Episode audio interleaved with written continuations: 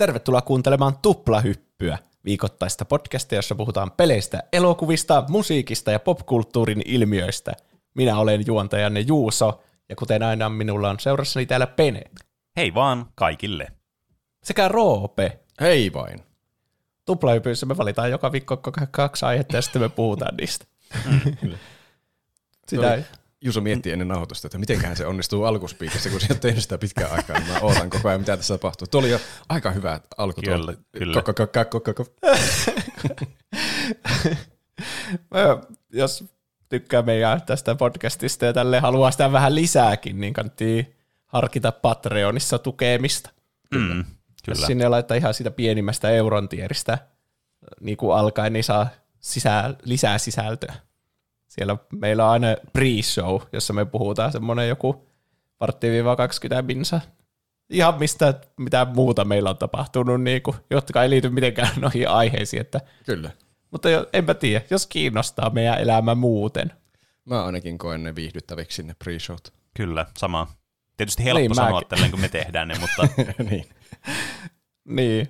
Ja sitten meidän mainosarkistoon pääsee käsiksi, että jos haluaa kuunnella vaikka niitä pelkästään. Se mm. saa Spotifyhinkin kätevästi tai muuhun Ai niin. podcast-kuuntelulaitteeseen sille sen feedin, että sieltä voi kuunnella niitä sille muiden podcastien ohella. Kyllä. Mutta ei enää mainostusta, mennään asiaan. Meillä on kaksi aihetta tänään, Roope ja Pene valitsemat. Roopen aihe on aika sille out, out of the box aihe tällä kertaa, kun Mm. me puhutaan unista, mitä Mm, mm, joo. kuuntelijat on nähnyt. Mä oon monta omituista henkevää keskustelua käynyt elämäni aikana kavereiden kanssa unista, mutta si- silti se on jotenkin hassu aihe, kun kaikki, kaikkialla yleisesti ollaan aina sitä mieltä, että unien kertominen on täysin turhaa ja ikävää muille, että ne on huonoimpia tarinoita. mm, Niin se ehkä toimii lokakuun kauhuteemaan, että nyt me kauhistellaan toistemme unia sitten. Katsotaan, mitä tapahtuu. Ehkä me tulkitaan niistä teidän kuuntelijoiden syvimmät sielun maisemat. mm. Mä en ole lukenut yhtään ennakkoon niitä, että ei tiedä mitä sieltä on tulossa. Uniakoja voi olla vähän semmoisia enemmän K18 tyyppiä siellä joukossa. Tai Kato, sit- katsotaan, mitä tulee vastaan. Leikataan sitten pois. Niin. Mutta ennen sitä on myös vähän semmoista kauhuteemaa luvassa, kun Penen aiheena on Mansions of Madness. Kyllä. Vähän tämmöinen tota, noin kans, äh, tämmönen aihe niin kuin katalogi, joka on meille jäänyt vähemmälle huomiolle, eli siis lautapelit. Ja mä aloin miettimään, että minkälaisia niin kuin kauhuteemaisia tai tämmöisiä niin kuin, ainakin kauhu-adjacent teemaisia asioita voisi jaksoihin keksiä, ja kyllähän aika paljon ideoita tuli. Mutta yksi tuli mieleen var, niin kuin sille varsinaisesti, joka on sille, että kaipaa just vähän niin kuin, ehkä enemmän pureutumista ja semmoista, että mistä olisi enemmän muutenkin kivaa puhua silleen tässä podcastissa, eli siis lautapelit. Ja näistä tuli sitten, kauhulautapeleissä tuli mulla ensimmäisenä mieleen ö, nämä tota noin niin, klassiset tämmöiset niin kuin kooperatiiviset tämmöiset yhteistyölaut, kauhulautapelit, jotka perustuu Lovecraftian tämmöiseen niin kuin kauhu, kosmiseen kauhuun. Ja ne, näistä tulee sitten mieleen Mansions of Madness ensimmäisenä. Meillä on siis, kotona löytyy Mansions of Madness äh, kakkosedikka, ja sitten löytyy myös Arkham Horroria on tullut pelattua, mutta Mansions of Madness oli se, mistä ajattelin tänään teille sitten puhua. Eli tämä on semmoinen peli, mitä itse asiassa Juuso ja Roopekin on pelannut, joten tästä saa vähän niin kuin myös sitten ö, semmoista niin kuin kokemuspohjaa sitten myös muilta juontajilta kuin minulta vain tässä aiheessa. Niinpä. Niin Kyllä. Se on kans Muistan aivan tasan tarkkaan, miten tämä peli toimii. Mutta Kaikki kun mä selitän teille, niin tämä varmaan alatte pikkuhiljaa niin kuin muistamaan mielessä, että mitä, minkälainen peli tämä on. Mutta siis, tämä on siis Fantasy Flight Gamesin äh, tämmöinen niin lauta, strategia-lautapeli alun perin vuodelta 2011, jolloin tämä ensimmäinen edition tästä pelistä sitten tuli, mutta tästä tuli sitten niin kuin monesta lautapelistä, niin on semmoisia uusia painoksia, jotka on niin kuin vähän sama, niin kuin, käytännössä niin kuin rebootteja tavallaan sitä pelistä, tai semmoisia, tiettekö, että jos vertaisi johonkin niin kuin vaikka PC-peliin tai konsolipeliin, niin semmoinen, että okei, nyt tulee tämmöinen major patch, mikä muuttaa tämän pelin aika paljolti tästä, niin kuin mitä tämä peli toimii. Niin kuin vaikka joku Cyberpunk 2.0 pff, tulee, niin tämä on niin kuin Mansions of Madness 2.0. Aika tälleen niin kuin kirjaimellisestikin jopa. uh, ja tässä tosiaan niitä on lautapeli, yhteistyölautapeli, jossa siis Lovecraftian kauhua, eli tämmöistä niin kuin just kosmista kauhua ja sitten kultteja ja tämmöisiä muinaisia vanhoja autuuksia jostain pimeydestä, jotka haluaa tuhota tai jotain syöstä koko universumi johonkin kaaukseen tai jotain. Niin tässä sitten näitä vastaan sitten taistellaan ja yritetään sitten estää tai tutkia, minkälainen mysteeri. Voi olla myös tämmöinen pieni mysteeri, niin kuin vaikka joku murhamysteerikin tässä, että mitä lähdetään tutkimaan. Mutta joka tapauksessa yhteistyöpeli on kyseessä. Ja tässä niin kuin, ö, on kahdesta viiteen henkilöä tässä eka edikassa, kuinka monta voi pelata, ja tässä toka edikassa voi pelata yhdestä viiteen henkilöä sitten tämä peliä, ja se tulee kohta selville, miksi näin on. Eli siis tässä pelissä niin pelataan tämmöisillä tutkijoilla, jotka siis, joilla kaikilla siis omat tämmöiset, niin kuin, sä, kun valitaan niin kuin, tota, noin, niin skenaario, mitä pelataan, niin valitaan myös millä, millä hahmolla pelataan, koska nämä kaikki hahmot on vähän erilaisia. Ja niillä on erilaisia tylistatseja ja er, tai erikoiskykyjä, mitä niillä voi tehdä.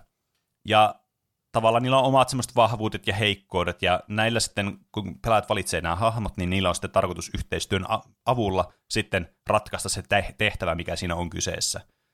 Use, usein se on tyyli, että estetään joku kultin suunnitelma, tai tu, niin kuin vaikka just ratkaistaan vaikka murhamysteeri tai joku tämmöinen. Ja hmm.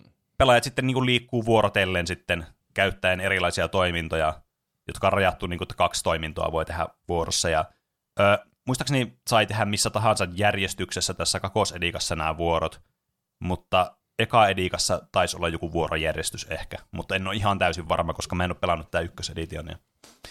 Ja samalla sitten nämä yrittää interaktoida tämän ympäristön kanssa ja tutkia tätä niin kuin maailmaa tässä ja ratkaista sitten tämän mysteeri, mikä tässä sitten on kesillä. Ja tosiaan, miten tämä niin kuin eroaa sitten tämä eka ja toka edition, niin on aika merkittävä. Eli siis kun tässä valitaan tämä skenaario, jos upataan tämä lauta, niin tässä eka editionissa on semmoinen hassu puoli, että tämä on siis, tässä on siis erikseen vielä tämmöinen Dungeon Masteri tai tämmöinen niin kuin Game Masteri, jonka nimi on Keeper tässä pelissä. Eli sen takia tässä pitää olla kaksi henkilöä tässä pelissä, koska tässä alkuperäisessä editionissa, niin tässä on siis, täytyy olla siis tämmöinen pelin niin kuin vetäjä mukana. Se on kyllä aika iso ero, varsinkin mm, jos suunnittelee jotain hauskaa lautapeli-iltaa kaveritten kanssa, niin jonkun pitää uhrautua ja niin. opetella niin. se koko niin. kampanja vähän niin kuin ulkoa. Joku Toki... koko illan määrittävä kivipaperisakset, että kenellä on paska. No ei se varmaan ihan paska ilta.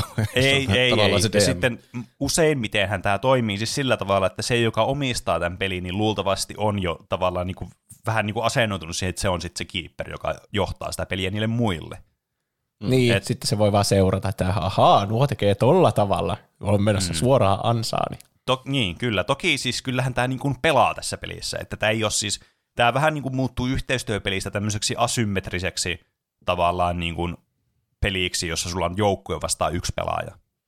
Niin, Siinä mielessä, että se niin kuin, tarkoituksena, pelin vetäjän tarkoituksena on niin kuin, hankaloittaa näiden tota noin, niin pelaajien niin kuin etenemistä ja rat, niin kuin tämän mysteerin ratkaisemista, vaikka esimerkiksi jos siinä olisi joku murhamysteeri.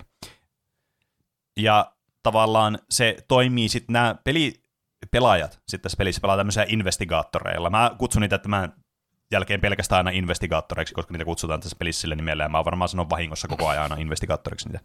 niin investigaattori. Kyllä. Niin joku alligaattori.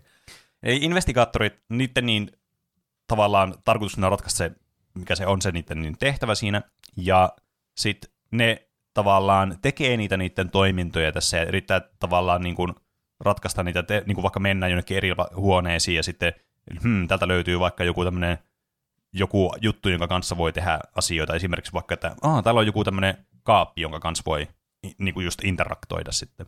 Ja tämä, sitten tämä kiipperi on sitten semmoinen, että saa tavallaan niiden pelaajien vuoron aikana tietyillä resursseillaan niin vaikuttaa ja vaikeuttaa sitä tota noin, niin pelaajien etenemistä ja tekemistä. Ja se voi, siis mä oon kuullut tästä eka-editionista, että tämä on aika semmoinen niin kuin epäreilukin ajoittain pelaajille, että saattaa vaan olla, että hmm, avaanpa tämän jääkaapin täältä, ja sitten sieltä tulee joku kosminen voidi, joka vaan imaisee sut sisään ja sä kuolet insta.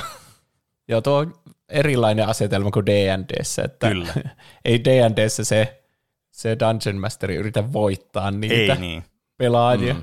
No joo. Va- haluaa, että niillä on hauskaa, ja jos tässä on vähän niin kuin kilpailuasetelma sen keeperin kanssa, niin, niin. se, mm, se pitää olla erilainen tarkasti balansoitu se eri puoliskot tästä pelistä, että se ei ole tuommoista avaat jääkaapin ja kuolet. Mm, mm, kyllä, siis toki tässä on siis pelimekaniikkoja myös, mitä sen täytyy noudattaa toki sen keeperin.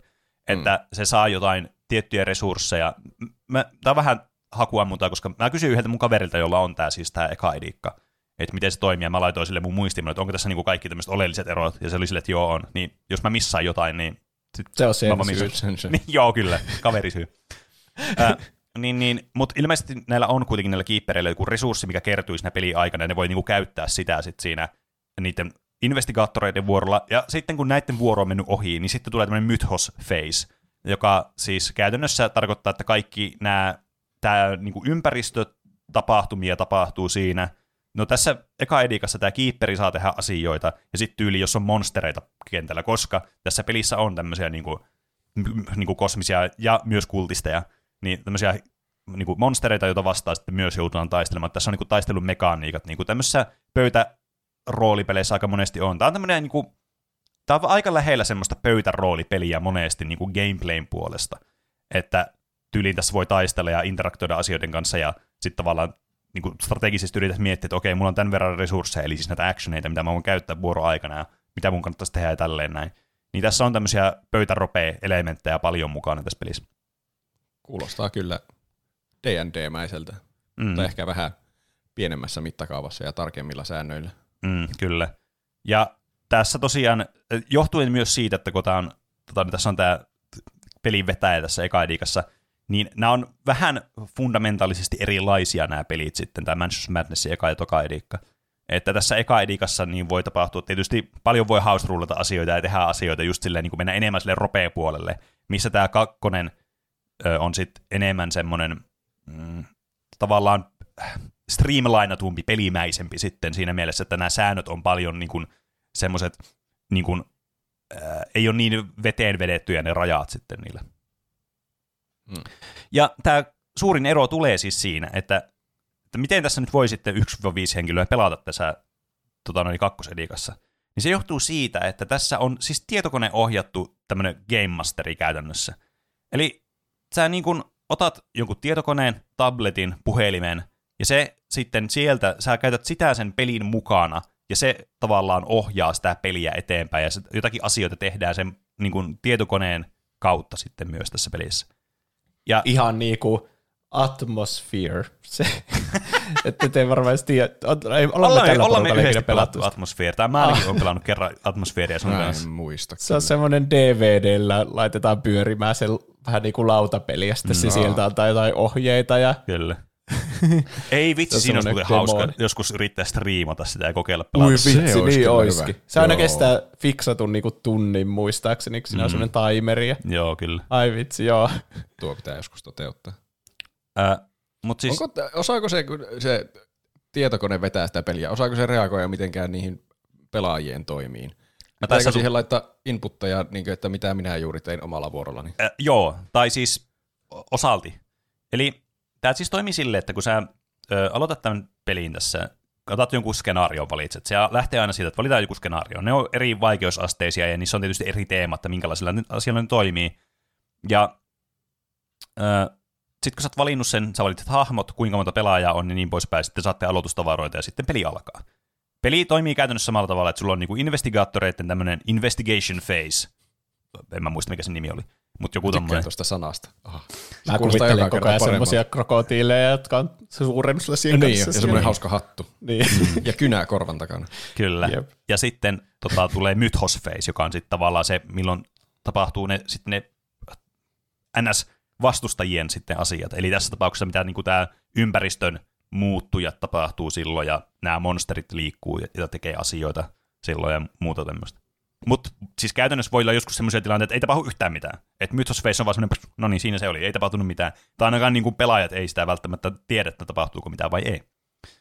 Ää, ja tämä niin kuin toimii siis silleen, että kun sä menet sinne pelilaudalle, sulla on tämmöiset ihan tämmöiset figuut ja sitten sulla on tämä pelilauta, joka siis on koottu erilaisista tämmöistä palasista, että tämä on vähän niin kuin tämä pelikenttä semmoinen, että ei ole semmoinen staattinen niin kuin jossain Tatana Cluedossa, että sulla on vaan semmoinen avaat tuohon ja siinä on se talo aina. Vaan nämä muodostuu tämmöistä pienimmistä niin kuin palikoista, joita voi yhdistää toisiinsa palapelimaisesti. Jos on pelannut vaikka Gloomhavenia, niin tämä on äh, Gloomhavenista tuttu muun muassa. Toki myös muista peleistä, mutta se nyt mulle tuli ekana mieleen. Äh, ja tämä toimii tämmöisellä gridillä, eli tämmöisellä niin neljänmaisilla niin tämmöisellä ruudukolla sitten toimii. Ja sä sitten meet siellä, sulla on tietyn verran liikkuja, mitä sä voit tehdä.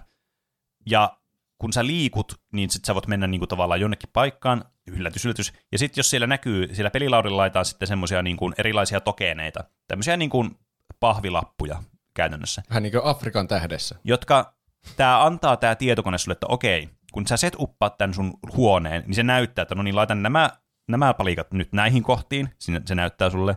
Sitten laitat nämä palikat näihin kohtiin, ja sitten kun sä oot laittanut kaiken sillä huoneessa, sä näet siis vain yhden huoneen kerrallaan. Ja sitten se on niinku tavallaan siinä, se sun setuppi. Että sulla on niinku tää laajenee tää peli sitä mukaan, kun sä pelaat, eli sä et setuppaat tää koko niinku lautaa kerralla, vaan ainoastaan ne alueet, missä sä niinku oot tällä hetkellä. Vähän niin kuin D&Dssä, kun sä no vähän niin, jotain kyllä. luolaa. Kyllä, ei voi ja, tietää semmoista huonetta, missä ei ole käynyt. Ja tämä nopeuttaa tätä pelin pelaamista ihan merkittävästi verrattuna tähän aikaisempaan editioniin. Öö, mä muistan mun kaveri, sama kaveri edelleenkin, kertoi joskus tarinaa, että se oli järkännyt näitä pelejä, niin saattoi jonkun tunnin, puolitoista tuntia vaan set upata sitä peliä ennen kuin ne pääsi edes aloittaa sen peliin.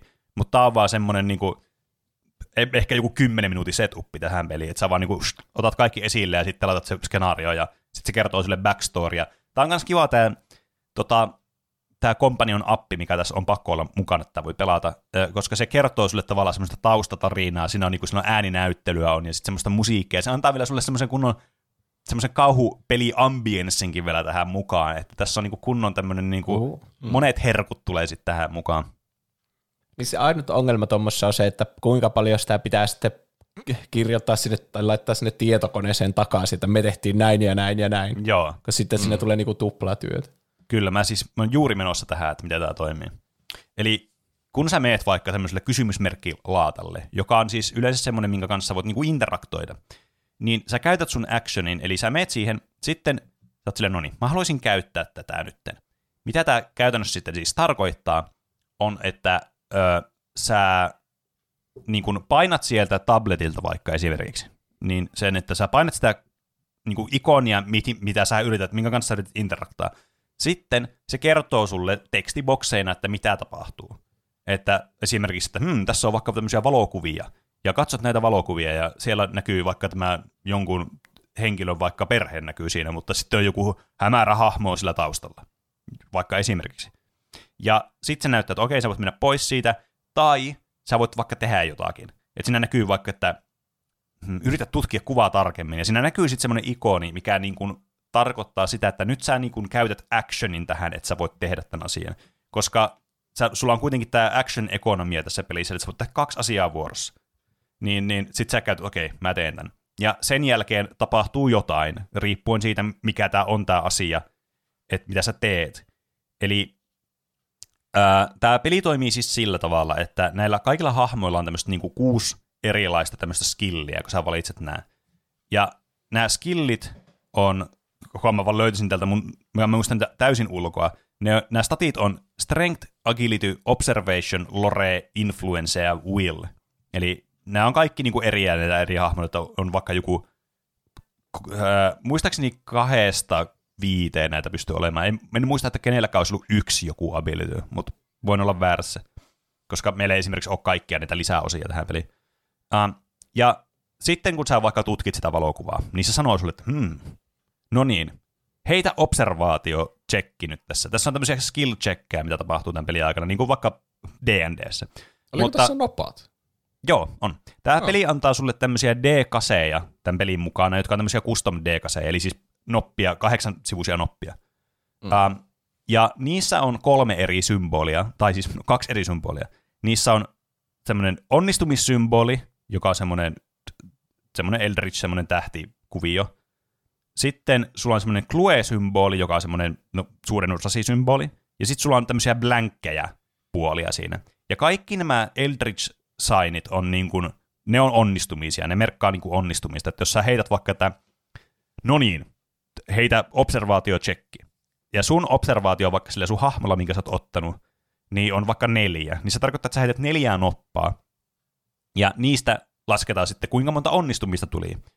Jos sulla tulee tämmöinen Clue-ikoni siihen, eli tämmöinen, missä on tämä suurennuslasi, niin sä voit käyttää yhden sun Clue-tokeneista, jos sä oot semmoisia saanut sen peli aikana, kun tässä voi kerätä erilaisia resursseja. Sä voit käyttää semmoisen siihen, että sä muutat sen onnistumiseksi. Sen jälkeen, kun sä päätät, että, että kuinka paljon sulla on tullut onnistumisia, sä merkkaat sille koneelle, se antaa sulle semmoisen, niin kuin, että kuinka monta onnistumista sait. Sä merkkaat vaikka kolme onnistumista. Ja sitten se sen jälkeen kertoo, mitä tapahtuu näiden onnistumisien perusteella, että onnistutko sä siinä vai et. Se ei suoraan muistaakseni sano sulle, että onnistutko vai etkö siinä. Eikä se muistaakseni suoraan myöskään sano sitä, että kuinka paljon sä tarvit onnistuaksesi jossakin checkissä. Että sun pitää vähän niin kuin itse sille miettiä, että hm, no mä sain kaksi tässä, että tarvinko mä kolmatta onnistumista, että tämä menee läpi tavallaan tämä skill checki tässä. Että siinä mm. tavallaan tulee strategiaa sitten siinä tuurifaktorissakin voi tulla mukaan sitten, että kuinka paljon sä oot valmis niin kuin investoimaan sun resursseja siihen, että sä varmistat, että joku asia onnistuu. Niin. Ja tämän jälkeen tämä sitten antaa sulle lisää tietoja. Tämä voi alkaa antaa sulle esimerkiksi jotain tavaroita, jotka on tärkeitä sen kampanjan kannalta tai siis tämän skenaarion kannalta. Tai esimerkiksi antaa vain siis yksinkertaisesti vaikka clue-tokeneita sulle tai jotain muuta vastaavaa. Antaa jotain informaatiota.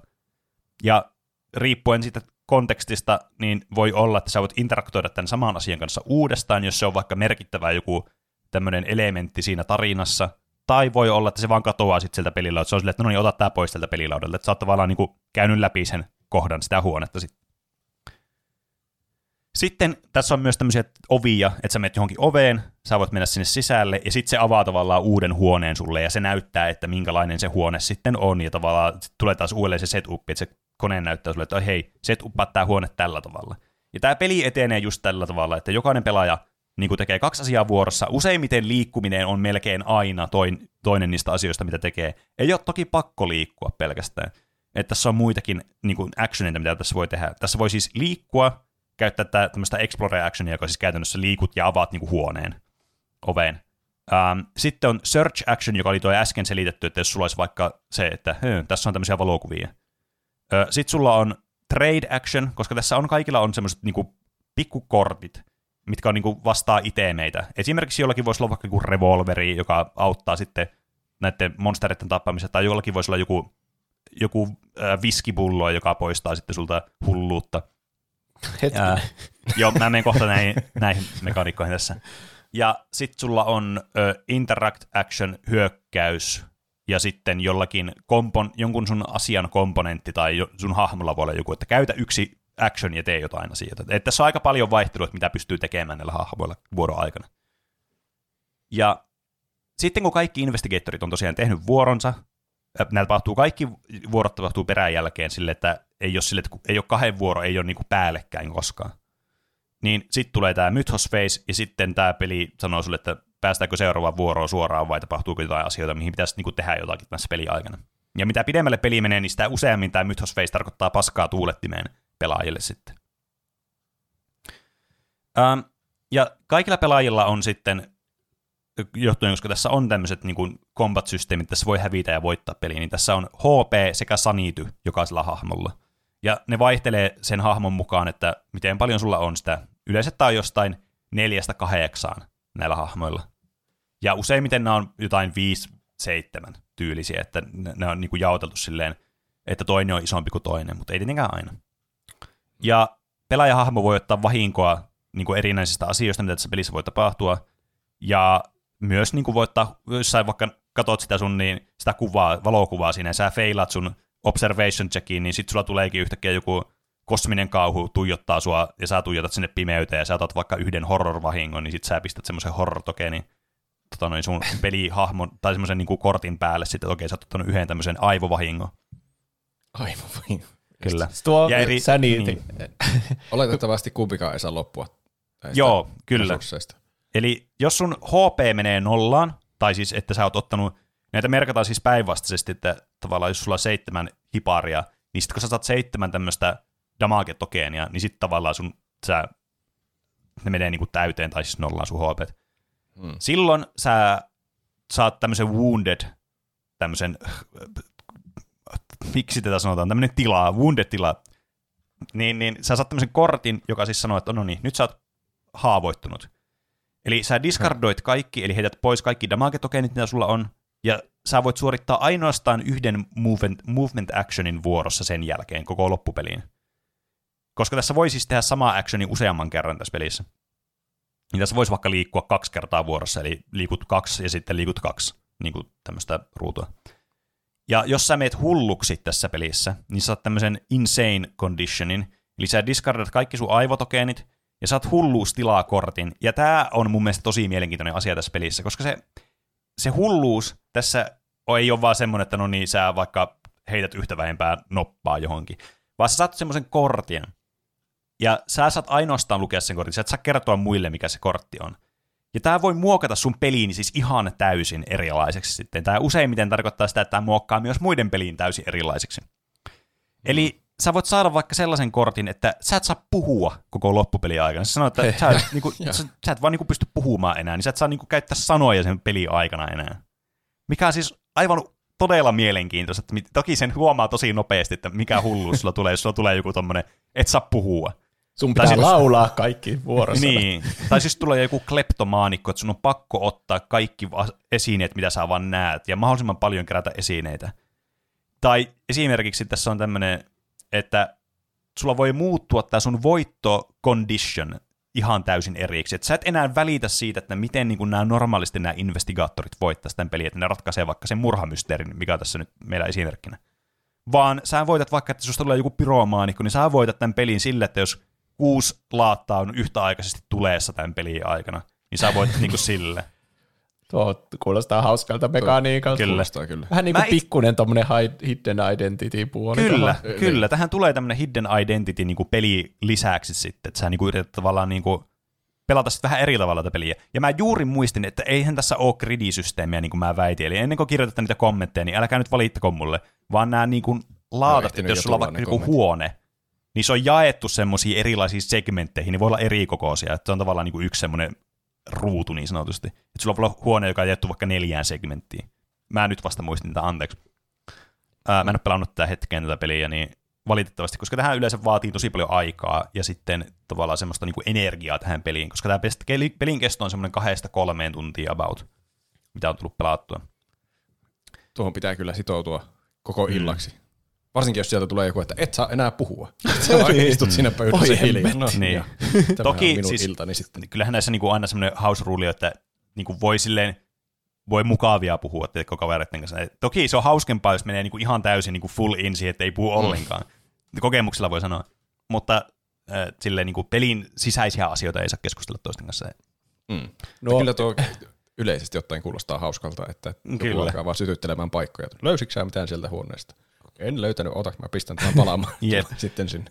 Niin, no sanity-mekaniikat, nehän on tuttuja niinku videopeleistäkin, mm. mutta tässä on jotenkin tosi outo konsepti, että sulla on niinku sun äh, mielenterveys on joku mittari ja sitten niin. peleissä on ihan outoja niinku tapoja sitä laskea sille, että olit pimeässä liian kauan. niin, kyllä. Sait yhden hulluuspistetä, katsoit pelottavaa valokuvaa tai mitä Jep. ne onkaan. Kyllä. Mm. Vähän Mut, niin kuin tehdään mielenterveydestä tuommoinen vaan mekaniikka. Mm. Mutta sitten toisaalta, niin kuin, en mä tiedä, onko hp yhtään se niin enempää järkeä. samalla tavalla niin. omituinen. Niin, Jep. että sä oot nyt täysissä voimissa ja sitten aa, joku ampui sua polveen, no niin nyt sulla lähti puolet HPstä tai mm. Jep. Uh, tuosta ampumisesta mieleen, niin tässä tosiaan tulee tämmöisiä hirviöitä joskus. Ja ne on myös tosi siistejä, kun ne on semmoisia oikeasti semmoisia mi- minejä, semmoisia miniatyyrejä. Niin, niin ne laitetaan sitten sinne. Niitä tota, kanssa toki niiden statsit vaihtelee ja mitä ne tekee ja näin poispäin. Tämä tietokone hoitaa suurimman osan näistä, et, näistä träkkäämishommista, niin kuin mitä tulee näihin monsuihin esimerkiksi. Ja mitä ne tekee, niin tämä tietokone hoitaa, että sitä ei tarvitse niinku pelaajan miettiä, että sä vaan katsoit, mitä se tietokone sanoo sitten silloin Mythos Facelle, että mitä ne tekee. Ähm, mutta tota, tämä menee silleen, että sä voit niinku vaikka hyökätä näiden kimppuun. että esimerkiksi jos sulla olisi vaikka joku revolveri, niin sä voit käyttää joko siihen niin kuin taistelu, että sä, okei, mä päätän nyt lyödä tätä. Siinä pelissä on, siinä tabletilla on semmoinen erillinen näppä, että okei, mä haluaisin tehdä tämmöisen monsterikombatti-jutun.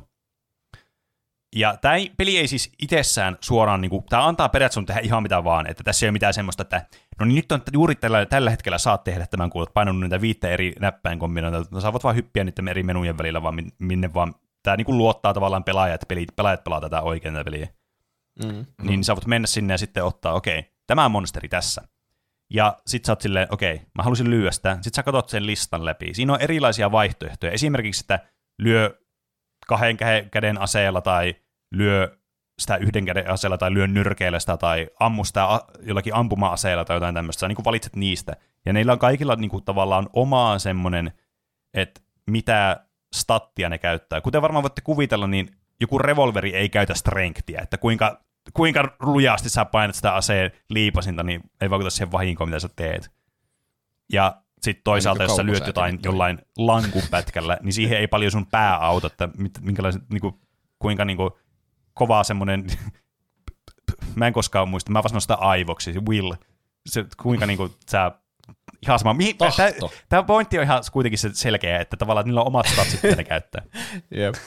Niin, ja sitten sä valitset sen, ja sitten se heittää sulle jonkun semmoisen pienen skenaarion siinä, että mitä se kertoo vaikka, että näin, tämä iso saksikäsinen hirviö on sinun edessäsi, päätät tehdä pienen tämmöisen väistöliikkeen ja ammut sitä, heitä näitä noppia.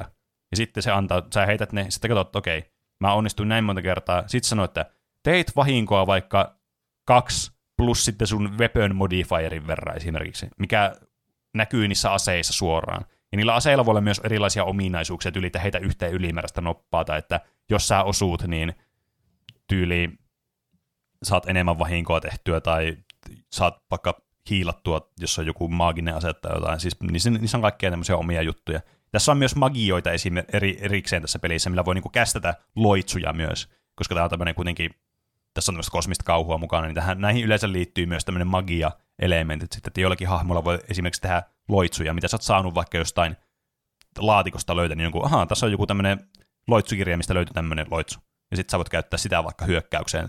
Jotkut niistä on semmoisia tappelumekaniikkoja niistä loitsuista, jotkut on sitten semmoisia enemmän hyödykkeitä, esimerkiksi että poista kauhu joltain.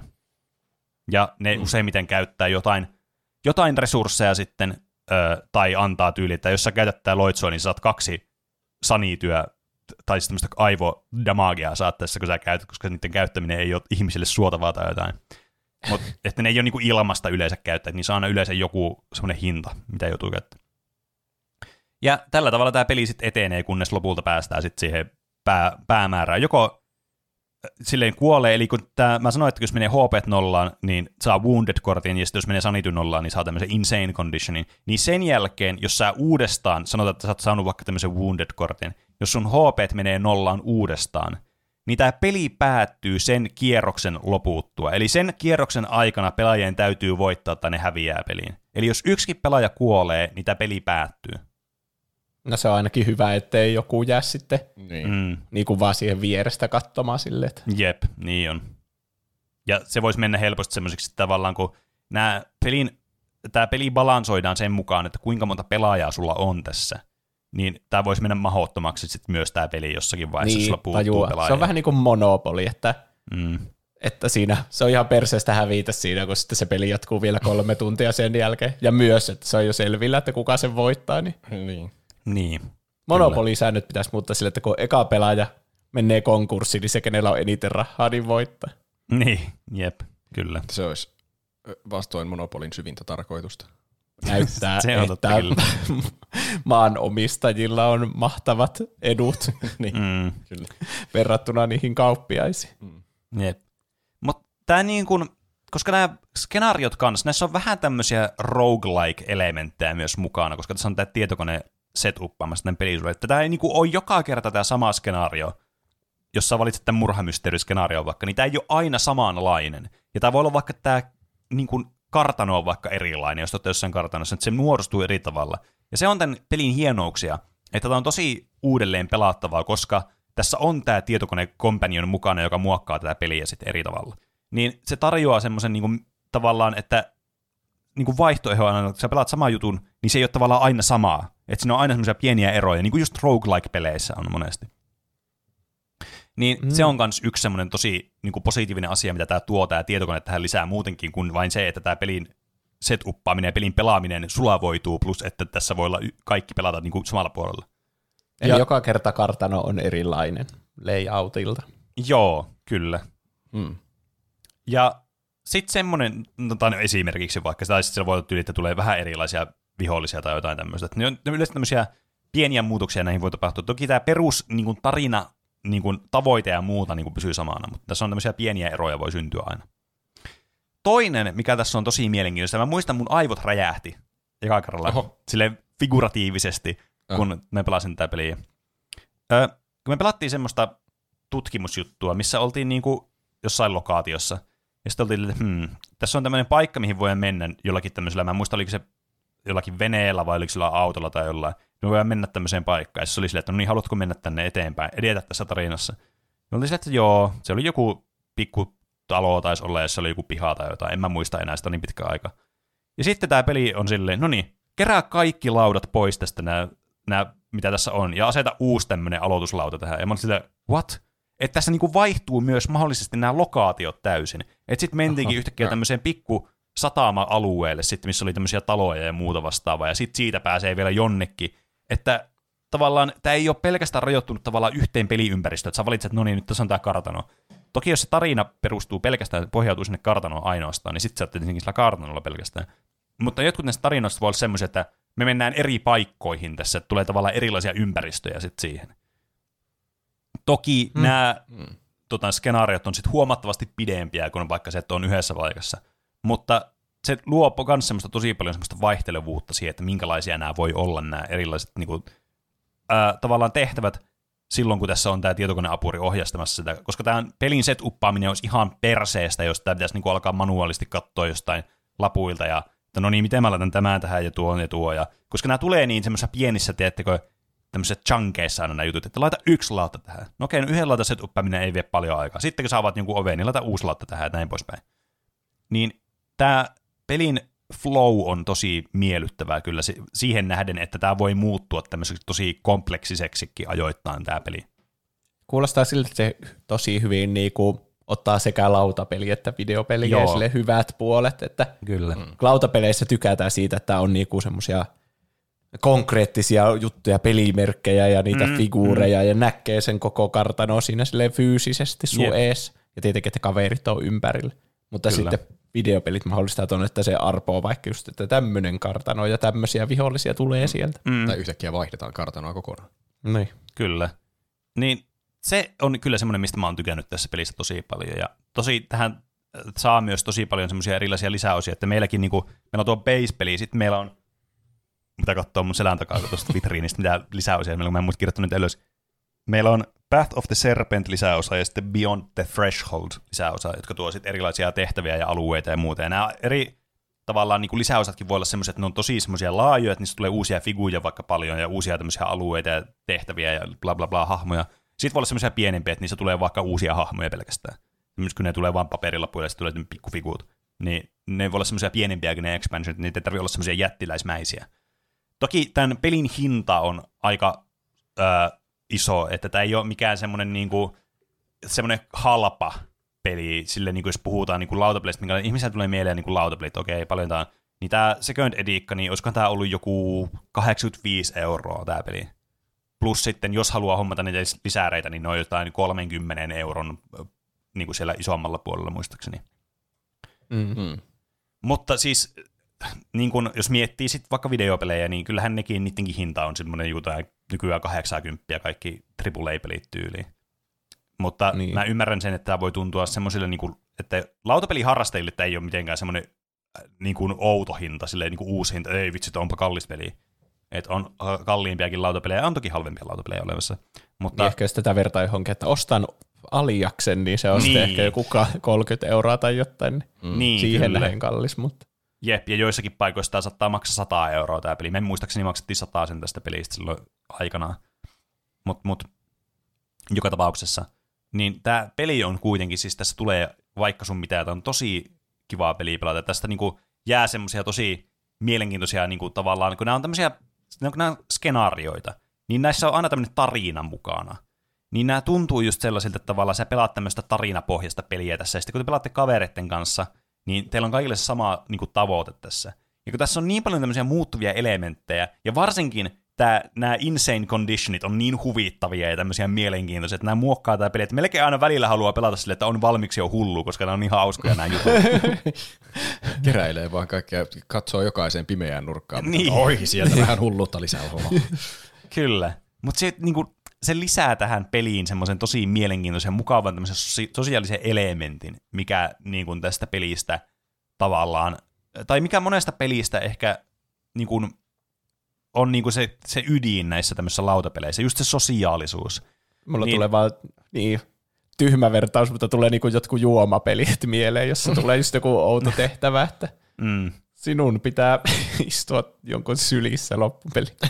tai jotain sellaista outoa. Niin, tai just, että kyllä. on hiljaa Oh, loppupeli.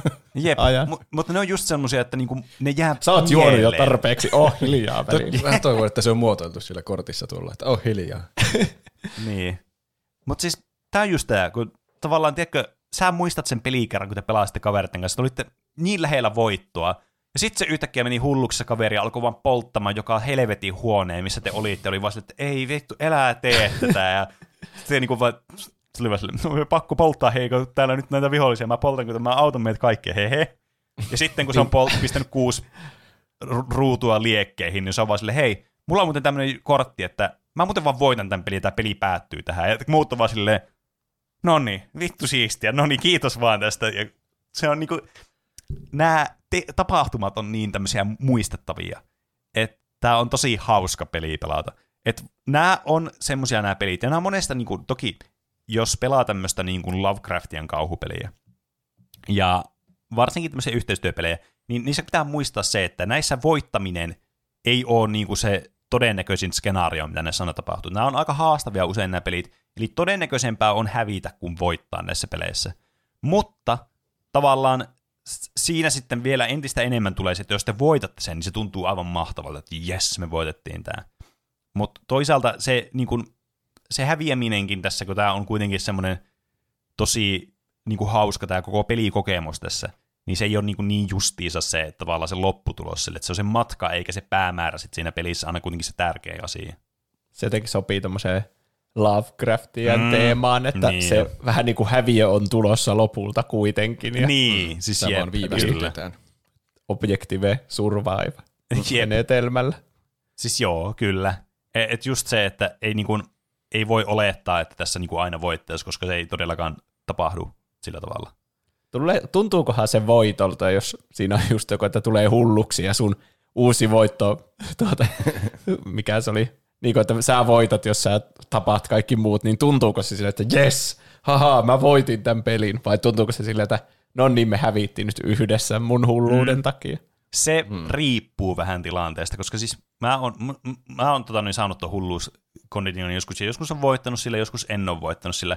Silloin kun mä en ole voittanut sillä, että mulla on hullu, mutta kaverit on voittanut, niin kyllä se tuntuu siltä, että voittaa kuitenkin.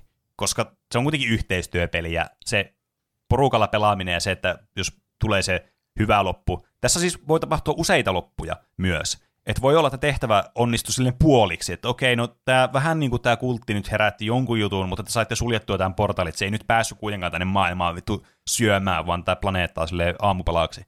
Et joo, te olette nyt vähän hulluja, mutta te estitte kuitenkin tämän jutun. Tai sitten voi olla sellainen täydellinen voitto, että estitte täydellisesti kultisti, tai että sitten häviätte, että no niin, nyt se tuli sieltä ja plop, vaan syöi teet. Tai uhras, te joudutte uhraamaan itsenne, että maailma pelastutaan ja jada jada. Mutta silloin kun voittaa tyyliin vaikka tuolla pyromaani, niin kuin, vaikka conditionilla, niin siinä tulee vähän semmoinen, se, se tuntuu siltä, että jes, että tämä päättyi tämmöiseen, tämmöiseen todella outoon kliimaksiin, mutta kyllä siinä vähän tulee, ainakin itsellä semmoinen, että toivoisi kuitenkin, että se niinku enemmistö voittaisi, tiedättekö? Että tämä niinku, tää kollektiivi olisi tässä se voittaja. Mm. Niin. Oppiiko siinä sitten, jos on pelannut monta monta kertaa, mm. siinä varmaan alkaa oppia ulkoa niitä hulluustapojakin, tai siis hulluustiloja, mm. että sitten kun to, yksi alkaa käyttäytyä yhtäkkiä omituisesti, että kävelee takaperin joka paikkaan, niin että ahaa, sillä on Mm. tuo, vältelkää sitä. Joo, siis kyllä, äh, kyllä. Että to, toki siinä tulee sitten se metapelaus, saattaa tulla, että sä niinku opit tavallaan, että miten se toimii se peli. Ja tavallaan mitä ne on, että jo- joku tavallaan alkaa tekemään outoja asioita, niin sä olet vähän, vähän niin kuin havaitset, että hmm, okei, mulla on ehkä mielikuva, mitä sä ehkä yrität, mitä teet tuossa. Mutta siinä tulee sitten se, että sä voit yrittää kans pelata näitä asioita silleen niin kuin ns. fiksusti. Että jos sä oot pyromaanikko, niin ei se tarkoita sitä, että sun tarvii heti alkaa polttaa, tiedätkö, kaikkea. Et sä voit vaikka mennä silleen, että no niin, koska siis tämä tulta voi käyttää tässä myös niin kuin siis vaikka niin kuin tekemään vahinkoa vihollisiin esimerkiksi. Niin sä voit niin kuin, tavallaan na- maskeerata niitä sun tekemisiä myös tavallaan, että se edistää sitä muuta joukkoa. Toki tämä pyromaanikko on nyt kaikista selvin semmoinen, niin kuin, että okei, okay, aika harvoin tulee sytytettyä asioita tuleen tässä pelissä öö, muulloin kuin jos on pyromaani. Mutta esimerkiksi jos sulla on semmoinen, että sä oot vaikka kleptomaanikko, että sä haluat kaikki, joku kahdeksan tavaraa, tai en mä muista, miten nämä toimii, nämä kaikki tämmöiset hidden mekaniikat. Enkä mä muutenkaan halua spoilata niitä kaikkia, vaikka mä muistasinkin ne. Niin tavallaan se voi no maskeera, yrittää niinku tavallaan semmoilla mind gamesilla muuttaa, että hei, ö, jos sanot mulle nää, niin mä voin viedä ne tuolle toiselle kaverille ne tavarat sitten tuolle. Ja, tiedätkö, silleen, kun tässä voi olla vähän niin kuin semmoinen tota, tämmöinen niin kuin sä kuljetat, tässä voi treidata näitä tavaroita sille, että okei, annat mulle nämä tavarat, mä vien näitä tavarat sitten jollekin toiselle tyypille, joka hyötyy niistä jotain. Niin tavallaan sä voit tuommoisilla elementeillä sitten myös maskerata sitä omaa tekemistä sitten. Niin, niin se, se on vähän silleen, että joskus se, joskus se niin kuin, tota noin, on tosi ilmiselvää, joskus ei.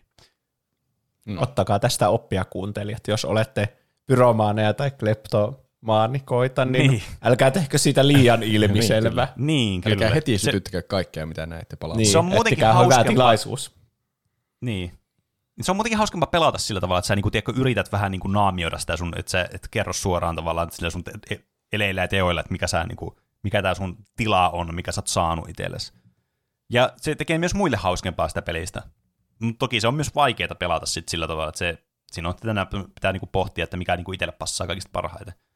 Mutta mm. toki ei kaikki näistä hulluusjutuista ole välttämättä negatiivisia suoranaisesti. Jotkut voi olla semmoista, että sä voitat ihan normaalisti muiden kanssa, mutta sulla on vain joku, että sä et voi tehdä jotain asiaa tai sä teet pakosta aina jotain asiaa tyyliin. Niin, tulee niin, vaan insane tuossa pelissä. Niin, kyllä. Et ei se, niinku, se ei ole niinku suoraan semmoinen, että no niin, tämä muuttuu tämä peli mun osalta ihan täysin. Että, että ää, se siitäkin riippuu tosi paljon. Mutta tämä on kyllä niin kuin, semmoinen tosi mukava. Mä oon pelannut tätä esimerkiksi vaikka mökkireissuilla, sille, että on aloitettu vaikka aamulla pelaan, tulla syöty aamupelaa ja tälleen. Mekin ollaan muistaakseni pelattu Juusan mökillä joskus tätä sillä tavalla, joskus kesällä, mutta siitä on kyllä vuosia aikaa. Ja se on kyllä kiva sille, että siinä tulee semmoista, se on semmoinen tosi kiva semmoinen tekeminen, ja siinä on just se, että kun tekee yhdessä, niin siinä verrattuna siis just näihin niin kuin kilpailullisiin lautapeleihin, missä pelataan toisia pelaajia vastaan, niin tässä on aina hauskaa se, että voi niin kuin yhdessä pohtia niitä ratkaisuja, että kun tässä on tämä tarina mukana, niin se on myös semmoinen kiva elementti sit siinä, mikä vaikuttaa semmoisella positiivisella tavalla, ainakin mun mielestä tähän peliin, että tämä ei, ole vaan, tämä ei tunnu vaan semmoiselta niin kuin, mekaaniselta peliltä, vaan tässä on semmoinen oma semmoinen selkeä identiteetti ja semmoinen selkeä niin kuin semmoinen olemus ja semmoinen, niin kuin, se on kiinnostava se itse niin kuin asia, mitä te teette siinä myös sen niin kuin pelin ohella. Niin Aina kun me puhutaan lautapeleistä, niin mä innostun hirveän, että mm. pitäisi mullakin, pelata mullakin koko ilta. niin. Sitten vielä justiin se laittaa kaikki kauhumusiikit taustalle ja mm, ehkä olla mm. kynttilän valossa ja oikein sille eläytyä siihen. Mm. Kyllä, joku punaviini ottaa siihen ja sitten on semmoisessa hämärässä huoneessa aina ambienssit ja sitten, ai vitsi, siinä on, siinä on semmoista, niin kuin lautapeleissä on kyllä niin kuin oma semmoinen selkeä niin kuin, semmoinen yes-faktoria, että mitä on tosi siisti tehdä, että niitä turhaan harvoin tulee pelattua. Ja tämä on kans, se on toisaalta positiivinen niin kuin semmoinen ö, muutos, mitä on tullut viime vuosina, että niistä on tullut tosi paljon suositumpia kuin aikaisemmin taas noista lautapeleistä.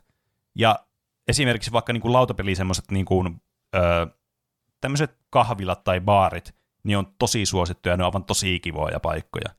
Käydä testaamassa esimerkiksi näitä lautapelejä, että niissäkin saattaa jostakin löytyä, vaikka Manchester Madness, jos kiinnostaa vaikka joskus kokeilla tämä peliä niin, niin ei tarvitse välttämättä niin itse ostaa sitä, että pääsee pelaamaan. Niin se on kans tosi kivaa sitten, semmoinen yksi vaihtoehto, miten näitä voi pystyä pelaamaan. Mm, tuleekohan mulle jotain semmoisia muita lisäyksiä, mitä tähän voisi heittää. Toki semmoisia pelikokemuksia tulee just, että no, mit, mitä tuli tehtyä ja mitä tuli käytyä jossakin ja tämmöisiä niin kuin vaikka yksittäisiä tapauksia, niin kuin vaikka just se pyromaanitarina, että joku vaan yhtäkkiä sytyttää kaiken tulee ja niin poispäin, niin niistä tavallaan niin kuin, aina niin kuin, riippuu aina, että mi, kuka pelaa ja mi, mistä niin kuin, milloin pelaa ja kenen kanssa. että minkälaisia niin kuin, mielipiteitä ne jättää. Jos mä pelasin jonkun randon kanssa, se tulisi vaan silleen, että ei mä poltan kaikki, niin se ei olisi ihan niin hauskaa kuin kaverit tiettäkö? Että se on tosi tärkeä se, Niin. Se, just se, että kenen kanssa näitä kanssa pelaa näitä lautapelejä. Ja mä en ole pelannut yksin tätä, niin mä en osaa sanoa, että miten tämä pelaa sitten niin kuin yksin pelattuna. Koska mä en siis tykkää pelata lautapelejä, niin kuin yksin pelattavia lautapelejä, vaikka monia semmoisia lautapelejä, mitä meilläkin on, pystyy pelaamaan yksin. Mutta jotenkin mulla tulee semmoinen surullinen olo, jos mä, pelaan lauta, jos mä pelaisin lautapeliä yksin. Tai mä niin kuvittelen sen silloin, mä en niin yritän nyt tässä dissata ihmisiä, jotka pelaa lautapelejä yksin, vaan niin mä tykkään nimenomaan juuri sitä sosiaalista aspektista lautapeleissä. Varsinkin niin. tämmöinen pelottava Mm. mm. tunnelma tässä pelissä yksin seikkailla pimeässä kartanossa. Jep. Jep. Tässä myös, tämä vähän kuulostaa semmoiselta pakohuoneelta myös, että Mm. mm. yhdessä olla sillä kartanossa ja etsitään vihjeitä ja muita, niin onko tässä mitään niinku arvoituksia? Vai Joo. onko tämä enemmän tuota pisteiden laskua? On tässä itse asiassa, tota noin, niin tässä voi tulla esimerkiksi tämmöisiä putsleja tässä pelissä. Että Aa, mitä, mitä tehdään, mitä ratkaistaan. Esimerkiksi että vaikka miten, minkä asioiden kanssa vaikka voidaan interaktaa. Ja tämä niin kirjaa näitä ylös tämä peli tähän, niin kuin, tähän tie- tietokoneelle tai tabletille, niin kuin missä voit katsoa tavallaan tämmöistä journalia, että mistä vähän niin kuin näkee se, sen, että tavallaan mitä, mitä kaikkea te olette vaikka löytänyt sieltä. Että ei tarvitse välttämättä muistaa ulkoa kaikkea tavaroita, mitä on vaikka kerännyt ja muuta tämmöistä.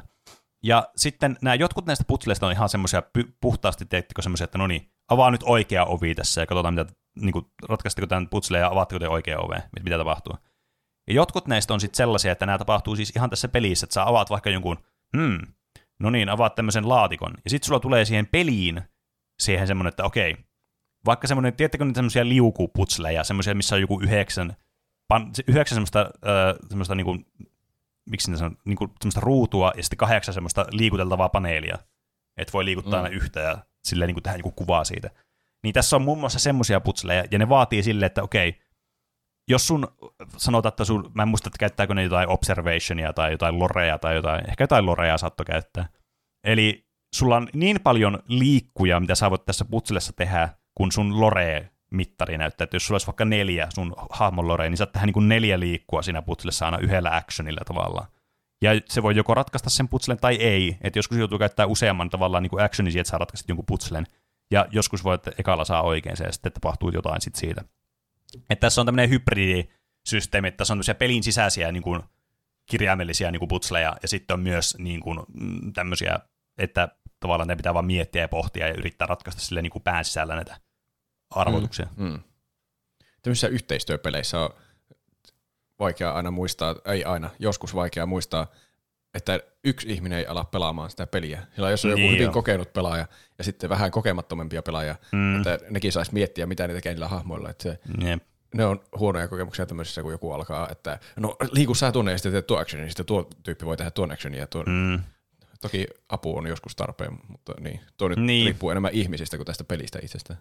Siis toi on, toi on ihan totta, ja sit varsinkin niin kun, mitä tulee noihin putsleihin, kun näissä, niin kun, tässä pelissä sanotaan niin kun sääntöjen mukaan, että, jos, niin kun, että jos joku menee tekemään jotain tämmöistä niin vaikka liukuputsleja, niin se pitäisi, niin muut ei saa niin kun, auttaa sitä siinä, siinä hetkessä, että se pitää niin kun, vähän yrittää itse niin kun, ratkaista se. Niin siinä on tosi helposti tulee sitten semmoinen, että vähän niin kun, antaa niitä vihjeitä sille toiselle tavallaan, koska mi, jotenkin mikromanagoi sitä peliä. Niin. Et se on tämmöisissä vuoropohjaisissa peleissä monesti se on, vaikka Gloomhavenissakin on tullut vastaan monesti, että on silleen, että hei, jos sä teet tuon ja teen, mä teen tän ja ton, niin sitten tavallaan, että siinä on joku semmoinen, joka selvästi vähän niin kuin viestää enemmän eteenpäin sitä peliä kuin muut sitten. Mm. Mm. Niin se on aina riskinä tämmöisissä. Mutta toki sekin tavallaan niin kuin riippuu tosi vahvasti siitä, niin kuin, että minkälaisia ne pelaajat on, kuinka tota noin, niin, ne on, kuinka äh, silleen, harjaantuneita ne on pelaamaan tämmöisiä pelejä ja muutenkin.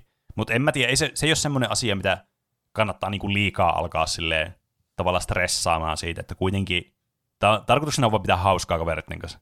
Niin, ja niin. Se, se, mitä mä tykkään näistä, että jos pelaa vaikka sääntöjäkin puolesta niinku väärin tavallaan tämmöistä peliä, niin se on niinku ihan samaa silleen, että te, te kuitenkin tarkoituksena on pitää hauskaa ja silleen, että teillä on, teillä on kivaa. Jos te pelaatte tätä peliä vastaan vaan suoraan, niin haittaako se nyt, että pelaatteko te sitä täysin oikein, vai onko siinä vähän silleen jotain eroa? Et?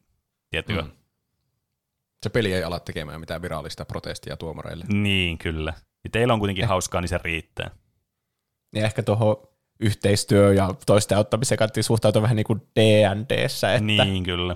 että siinäkin, siinä olisi ihan tyhmää alkaa sille sanoa muille, että muiden niin kuin Niin, muille pelaajille, että hei liikuta Mm. tuohon, ja kun se on just ideana, että kaikki pelaa niinku omalla tyylillä. Mhm. Ei välttämättä edes pelaa aina sille optimoidusti, tai Niin. oikeastaan ikinä ei pelaa optimoidusti. Niin, että Mm. Kyllä. siitä tulee se hauskuus, että kaikki on vähän niin kuin niitä, tässäkin ilmeisesti kaikki saa kuitenkin sen oman hahmon, ja Joo, kyllä. sinä olet etsivä Jack 1914 vuodesta ja niin, niin, edespäin. jep, kyllä. Mä muistan hämärästi, että mulla olisi ollut joku pikkutyttöhahmo ja Mm. kynttilä. Onko semmoiset olemassa? On semmoinen hahmo olemassa tässä. Okei, mä en ole täysin tuhonnut aikana. Mä, oon- hetkinen, mulla, oli D&D eka kampanjassakin semmoinen pieni tyttöhahmona. Mm. Mä jotenkin ajaudun Se on aina se pieniin sun tyttöihin. sisäinen pieni Älkää tyttö. Niin, kyllä. Joku ajaa sua näitä pieniä tyttöjä kohti. niin. Ö, ö, niin. tuota. Palataan äkkiä tähän peliin. Mä en tiedä, mitä sanottavaa mulla enää on, varsinkaan tuon kommentin jälkeen. Jotenkin musta tuntuu, että mun niinku, sä, mun, mä en tiedä, mitä tuo, mun aivot vaan niinku vetää ero, blue screenaa vaan tässä. Sun ne aivotokenit on nyt lopussa. Niin, kyllä. Niin, mä Pene alkaa sain viime, huoneita tulee. viimeisen niin aivotokenin sai ja mä menin hulluksi nyt tässä. Mut ehkä tähän voi loppukaneettina sanoa, että tämä on niin kuin, jos kiinnostaa tämmöistä tämmöinen äh, äh, niin kuin Lovecraftien kauhupeli, niin tämä on ehkä niin kuin se yksi paremmista. Arkham Horroria on myös helppo suositella, joka on samantyylinen, vähän kevyempi peli kuin tämä, enemmän semmoinen lautapelimäisempi. Että tämä on tosi kiva just siitä, että tämä on tosi semmoinen, tässä on paljon semmoista ropea-meininkiä mukana, tai semmoista niin kuin pöytäroolipelimeisinkiä. Niin siitä tämä on tosi kiva peli, ja tämä on kyllä siis, tähän saa myös DLCtä tähän peliin, tässä on niin kuin myös tämmöisiä DLC-kampanjoita, mitä voi ostaa jolla eurolla perillä, että joka käyttää näitä tavallaan, se kysyy, että mitä DLCtä sulla, tai siis mitä näitä niin kuin fyysisiä lisäosia sulla on tähän peliin. Ja sit sä merkkaat sinne jonnekin asetuksiin, mikä siinä pelissä on semmoinen settingi, että mitä sulla on. Ja sit se antaa tavallaan semmosia skenaarioita, mitä sä voit pelata niillä lisäosilla. Ja se myös voi vaihtaa semmoista, niin kuin vaikka sanotaan, että sulla on tämä base-setti, missä olisi joku, te- joku vaikka murhamysteeri jossain kartanossa, niin se voi antaa elementtejä niistä lisäosista, jos sä oot merkinnyt sinne, että sulla on nämä lisäosat olemassa. Että se ei pelkästään rajoitu niihin asioihin tavallaan, mikä on sen pelin tavallaan alun perin ollut siinä jossakin yhdessä skenaariossa ne asiat, vaan se voi antaa sulle asioita myös niistä muista, mitä sä omistat sitten, mikä kans lisää tämän pelin semmoista niinku, että nämä lisäosat tuo tähän paljon enemmän pelattavaa kuin ehkä mitä normaaleihin peleihin tois nämä lisärit. Hmm. Niin, niin voin kyllä ehdottomasti suositella. Tämä on varsinkin tälleen syks- syysaikaan niin aivan todella hauska peli kyllä. Toki hintalappu kirpasee varmasti monella, mutta tämä on kyllä siis todella hyvä peli, että siinä mielessä ei voi kuin suositella. Tuntuuko sinusta, että päivästäsi loppuvat tunnit kesken? Haluaisitko saada aikaiseksi asioita, joille arkipäivän vapaat tunnit eivät yksinkertaisesti enää riitä? Oletko kyllästynyt tuhlaamaan jokaisesta päivästäsi suurimman osan tyhjänpäiväiseen tajuuttomaan makoiluun? Meillä on sinulle juuri sopiva ratkaisu. Paskan mättään patentoitu Insomnaattori. Insomnaattori eliminoi tarpeesi kuluttaa yön turhat tunnit ja virittää yöajan potentiaalienergian käyttöösi. Saat käyttöösi kolmanneksen mahdollisesta potentiaalista, jota jokainen vuorokausi tuo tullessaan. Aikaa vievät harrastukset, uuden taidon opettelu tai vaikka ihan vaan röhnöttäminen ei ole koskaan ollut näin huoletonta. Ei enää huonoa omatuntoa vapaa-ajan käytön optimoinnista. Ei enää huolta nykyajan nektisestä aikataulupaineista. Insomnaattorin avulla olet vapaa ihmiskehon turhasta aikasyöpöstä.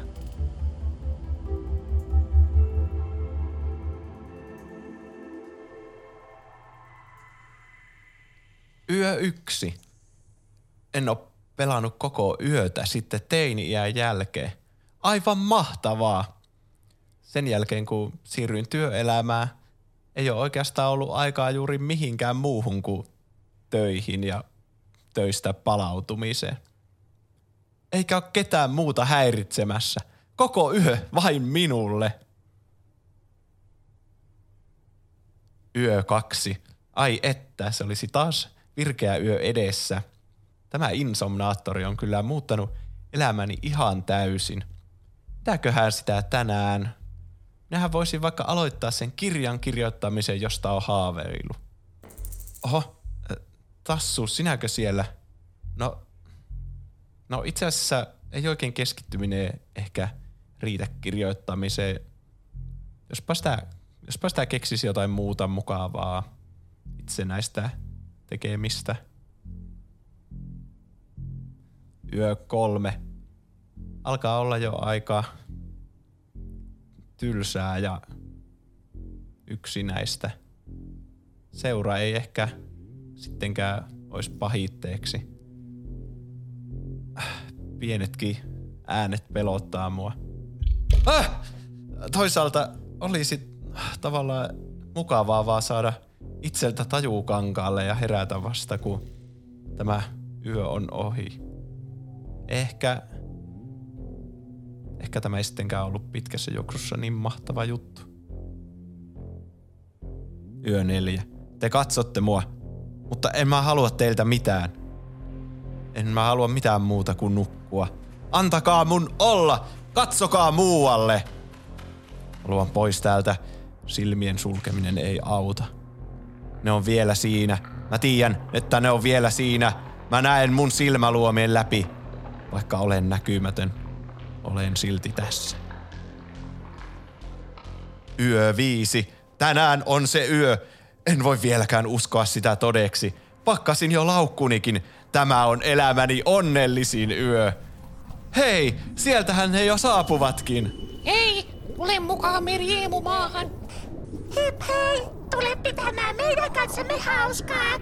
Riemumaan pääsee tästä näin. Hyppää mukaan. Minä tulen. Totta kai minä tulen. Te olette parhaita ystäviä, en ikinä jättäisi teitä. Jostain sateenkaaren päästä onneni löytää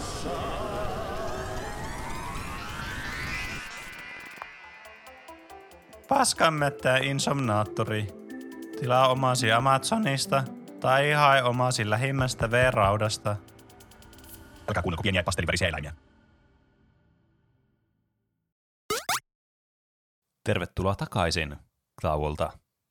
Kiitos. Seuraavaksi puhutaan unista. Roope, ole hyvä. Kiitos. Mä oon taas pitkästä aikaa ruvennut muistamaan yhtäkkiä omia uniani. Mulla on monesti semmoisia jaksoja, että ne on vaan mustaa. Tai Se on- siis eihän ne unet niin. tietenkään ole mustaa, mutta mä en vaan muista niitä aamulla. Se on vähän niin kuin joku lihas, mitä pitää kehittää. Mutta Niin. sitten se kuihtuu, jos sitä ei kehitä. Niin jo. Nyt on taas tullut mulla semmoinen jakso, että mä oon varmaan tarpeeksi aamulla herätessäni ajatellut, että aha, mä näin tuommoista unta. Ja sitten se jotenkin kertaantuu aina seuraavalle yölle, että sitten niitä muistaa paremmin koko ajan. Mm. Hmm. Ehkä. Näettekö te unia? Joo. Siis joo. Mä näen tosi paljon, useimmiten tosi tota noin, niin semmoisia niin kuin, tavallaan niin kuin selkeitä unia. Silleen niin kuin ne tuntuu melkein niin kuin elokuvilta, että niissä tapahtuu semmoisia kohtauksia. Ja ne on monesti vielä semmoisia niin kuin, tiedättekö, että tuntuu, että niissä tapahtuu tosi paljon asioita, että on semmoisia tosi monia niin kuin erilaisia asioita, mitä unesta tapahtuu. Mä aamulla muistan, että helvetti, että siinä oli taas ihan hirveän outoja ja sekaavia unia ja näin paljon niitä. Mutta nyt kun mä oon yrittänyt tätä jaksoa ar- varten, yritin miettiä sille, että no niin, muistanko mä jotain tosi selkeästi tätä unta? Niin mulla ei tule yhtään semmoista niin kuin hyvää tarinaa, mitä kertoa tässä mieleen. Joten mä yritän katsoa, jos tulisi joistakin muista tarinoista mieleen jotain, mitä kertoa. Tai siis on mulla semmoisia unia, mitä mä en halua teille jakaa nyt tässä, mutta siis en mennä nyt niihin tässä. Joo, siis mä sanoin Roopellekin tässä ennen nauhoitusta, että mulla on tapana niinku ollut kirjoittaakin välillä unia ylös, mm, mm. silleen ranskalaisella viikolla. Mutta sitten se on jäänyt, kun monet unet ei ole vaan tarpeeksi kiinnostavia, että niitä edes Niin, jaksaisi alkaa totta. muistelemaan. Niin. Sille, että tämä oli nyt joo. aivan tavallinen uni, ja sitten se saattaa olla tosi mm. tylsä, että siinä on vain jostain työjutuista tai jostakin Jep, semmoisista just joku, kavereista. mikä, mul- minkä mä muistan, niin kun tuli tällä viikolla nähty joku niin, että me oltiin kaverin kanssa menossa kaverin mökille ja me myöhästyttiin just junasta silleen niin kuin minuutti. Se just lähti meidän eestä ja sitten me otti mennä seuraavaan junaan. Vittu siisti uni, tosi siisti kertoa tämmöistä. Mutta mulla on ainakin pari, jotka toistuu tosi samanlaisena, niin niistä on varmaan ihan mm. siisti kertoa ja analysoida. Mm. Niin, ja kyllä niin kuin unista, mm. niin kuin semmoisia yleisiä uni-asioita, mitä tu- toistuu tosi monesti unissa, niin kyllähän sellaisia on. Niin kuin, no, miksi mä nyt vaikka aloittaisi heti, Aloita. sori, nyt vaan, mä nyt vaan hijackään tää heti tää aihe. Niin kuin mulla tosi monesti, jos mä näen jotain semmoista unta, että siinä on joku semmoinen niin kuin ahistava tilanne tai joku aikataulupaine tai joku semmoinen, tiettäkö, öö, niin kuin tämmöinen uhka. Mulla on itse asiassa kaksi tämmöistä vähän erilaista. Yksi on se, että mä yritän mennä jonkun tien yli, niin tuntuu siltä, että mun jalat jää vaan laahaa sinne taakse, ja mä niin nojaan koko ajan eteenpäin, ja yritän mennä semmoilla slow motionilla, kaikki niin menee semmoille hitaasti, ja on se tosi ahdistavaa. Että ei niin pääse millään tavalla vaikka sen tien yli esimerkiksi. Tuo Ja sitten toinen on se, että mä tosi monesti kolaroin autoja, kun mä ajan unessa, ja se on ahdistavaa. Ja sitten mä herään aamulla silleen, huh, onneksi mä oikeasti kolaroin. Mä en muista, että mä olisin unessa muuten ikinä ajanut autoa. Mulla ehkä on tullut elämässä ajattua niin vähän autoa, että sitten se ei ole tullut uniin. Mutta tuo on kyllä yleinen tuo, että pitää päästä johonkin ja sitten ei jotenkin vaan onnistu se liikkuminen. Niitä Niin. tuli kommenteissakin. Me siis viikon kysymyksenä kysyttiin, mikä on muistettavin unesi. Ku- Kuvaili muistettavin unesi, niin me voidaan sitten analysoida niistä, että mitä ne kertoo mm. teistä kuuntelijoista. Niin sielläkin oli kyllä, muistan ainakin, että joku oli maininnut, että ei jotenkin pysty juoksemaan tai liikkumaan kunnolla. Yleinen teema, että ihan mitä tahansa yrittää tehdä unessa, niin se on jotenkin ihan sata kertaa vaikeampaa kuin oikeassa Niin. elämässä, ja sitten se turhauttaa. Niin. Onkin joku taistelu, että käet ei vaan niinkö sillä lailla liiku voimakkaasti, vaan ne on semmoiset ihme nuudelit, jotka Niin. ja yrittää jotakin demonia hakata. Tai sitten, että yrittää mennä jonnekin ja saa vaan myöhästyt mm. niinku miljoonasta Ai, eri joo. syystä, että sä luulet, että nyt sulla on kaikki, mitä sä tarvitset, sä lähdet ulos sun kämpästä ja sitten sulla ei ole edes vaatteet päällä. Silleen, voi helvetti. Tuo mulla on ollut muuten Miten mä monesti. tätä huomannut? Mä, niin.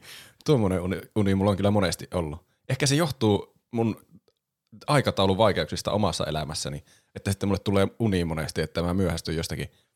Ja siihen tulee niin jotakin aivan ihme muuttujia aina, että niin Mm. niitä ei voi mitenkään ennustaa ja niitä tulee koko ajan. Sitten kun yhdestä muuttujasta selviää, niin tulee heti seuraava. Ja sitten kohta on niin jo seuraavan päivän puolella ja tuntuu, että ne vieläkin odottaa mua siellä koulussa, ne opettajat. Vaikka totta kai ne olisi lähtenyt jo kotiin. niin. Mä aina pienenä, sanokaapa mitä tämä kertoo minusta. Mä pienenä monesti sain, se oli mun unen saamiskeino, että mä ajattelin kolmea asiaa. Ne oli, Okei. Okay. Tästä ei voi tehdä oikein arvausleikkejä, koska ne on niin random asioita. Ne oli kivääri, leijona ja pesukone. Jos Selitä. mä ajattelin noita kolmea asiaa, niin sitten mä sain unen. Mitä niinku- Niin tuo, niinku- tiedättekö, jossain peleissä on niitä cheat codeja, oli ennen vanha, millä pääsi johonkin levelille neljä. Niin sinne laitat semmoinen kolme semmoista ikonia. Just joku kivääri, leijona, pesukone. Niin, tuo oli mun cheat code Jos ei ollut muistikortti, niin piti tehdä tuolla. niin. Ei saa. Ne piti kuvitella niin semmoinen musta tausta, semmoinen täysin tyhjiö. Ja sitten siinä on kivääri, leijona ja pesukone. Ja sitten se on joku ohjelmointi myös, että mä vaan sammuin sitten. Siis tuo kuulostaa mm. just joltakin että Sleeper Agentiltä, että, Niin on, jep. tai joltakin Blade Runneri semmoiselta robotilta, että siinä on Mm. joku, just joku ohjelmointi sisältyy siihen, että ajattelee jep. jotain kolmea asiaa, niin se menee johonkin itse tuhotilaan. Mm. Mä, mä voin kertoa myös, aloitetaan nyt vaikka meidän Tuo omilla. vaatii kyllä vähän selitystä, että miksi Okei. nuo on ne asiat. Mut mä en tiedä, miksi ne on ne asiat. Ainakin leijon, mä olin leijonista hyvin innoissani pienenä, koska Joo, Leijona kuningas on historian paras Se, elokuva. se, oli niinku, se oli niinku ainut semmoinen, missä oli järkeä silleen, niinku, jos pitäisi miettiä silleen roopeakselilla, että mitä asioita, mikä voisi olla niinku lapsena, mitä miettiä tuolla. Että oo, leijona yksi, mutta sitten vittu kivääri, se liitetään kivääri. niin. Siis tuosta vähän niin kuin saisi semmoisen kivipaperisakset asetelman, mutta ei ihan kuitenkaan. Kivääri voittaa selvästi leijonan. Joo. Ja pesukone, voittaako pesukone kivääri? Varmasti ei kivääri kestä pesukonetta, jos se lai- laittaa sinne peseytymään. No jos sä saat minkään kivärin mahtumaan pesukoneeseen, niin Niin, se pitää aika väkivaltaisesti runnoa sinne. se pitää purkaa ensin ihan osiin. Niin, mikä ei sitten ehkä Niin. enää voi olla sen pesukoneen ansiota se voittaa. Mutta voittaako sitten leijona pesukoneen? Tuo on ihan paska kivipaperisakset. Siinä oli vain yksi toimiva. vain y- yksi niistä, joo, totta. Joo. Mutta niin, kivääriä mä en osaa selittää, enkä pesukonetta. Leijonassa on jotakin järkeä. Niin. Mm. Tuota, ajatteletko sä vieläkin niitä nukkumaan mennessä vai oliko se lapsuuden juttu vaan? Se oli ehkä enemmän lapsuuden juttu. Mä Joo. joskus vaan muistan sen, että ai niin, mä ajattelin näitä aina nukkua mennessä. Niin, niin, okei. Okay.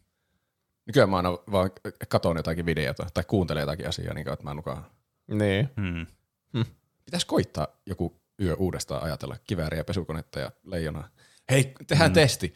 Kuuntelijat, ajatelkaa yöllä kivääriä, leijonaa ja pesukonetta ja katsotaan mitä tapahtuu. Eli aha, että se toimisi kaikilla. Niin, ehkä se on universaali aivan. tuommoinen koodi.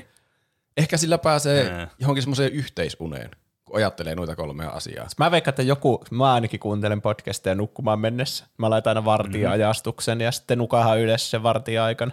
Mm. Okei. Okay. Mä veikkaan, että joku kuuntelee tätä että tälläkin hetkellä sängyssä ja yrittää nukahtaa. Joo, niin totta. Niin. Ajattelen noita kolmea asiaa. Niin. Tämä on varmaan trippaava aihe, jos joku yrittää nukahtaa tämän tahtiin, kun me aletaan kertomaan omia ja kuuntelijoiden unia. Niin, Sitten ne ehkä me- unet tulee sinne uniin. Tai tulee niinku tilauksesta, että saa se unen, mistä me puhutaan, niin sinne oikeasti sinne omaan Niin. päähän. Niin. Hmm. Mutta Juuso puhuu, että sulla on ollut toistuvia unia. Joo. Kerro. Haluatko?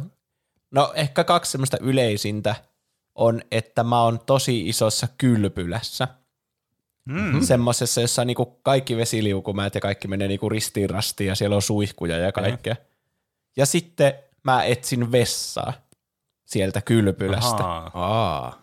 Ja sitten ne vessat on jotenkin todella niinku ällöttävästi integroituna sinne kylpylään, että joko ne on aivan tosi lähellä niitä altaita, ja sitten Joo. vielä niinku näkyvissä silleen kaikille ihmisille.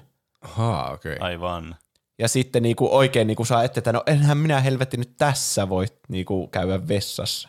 Se on Niin. ällöttävää ja myös kaikki näkee, mutta sitten mä vaan niinku kiertelen sillä kylpylässä ja menen justiinsa eri paikkojen välillä ja etsin vaan niinku vessaa. Ja sitten niin, jos mä, niin. vaikka mä löytäisin jonkun, no niin, tää on niinku aika normaali syrjäinen vessa, jossa on myös seinätkin tässä ympärillä, niin sitten se Niin. jotenkin tulvii tai jotain. Aivan. Että se on niinku, että en mä tässäkään voi käydä hyvin. Niin joo. Löydätkö sä et, sitten ikinä lopulta mitään vessapaikkaa? Yleensä en. Okei. Okay. Mm. Mutta se justiinsa se, mikä jää mieleen siitä on se, että kiertelee oikein siellä. Niin justiin. Muistatteko te, lu, tai, mä mä en tiedä, tämä on varmaan niin joku tota noin, niin tornari, mutta mä muistan aina lapsena sanoa, että jos näkee unta, että käy vessassa, niin kuin se sänkyy.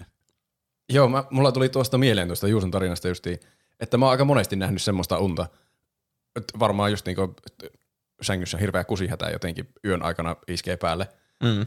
Että sitten etsii siellä unessa sitä justiin vessaa, ja sitten sitä ei vaan löydy.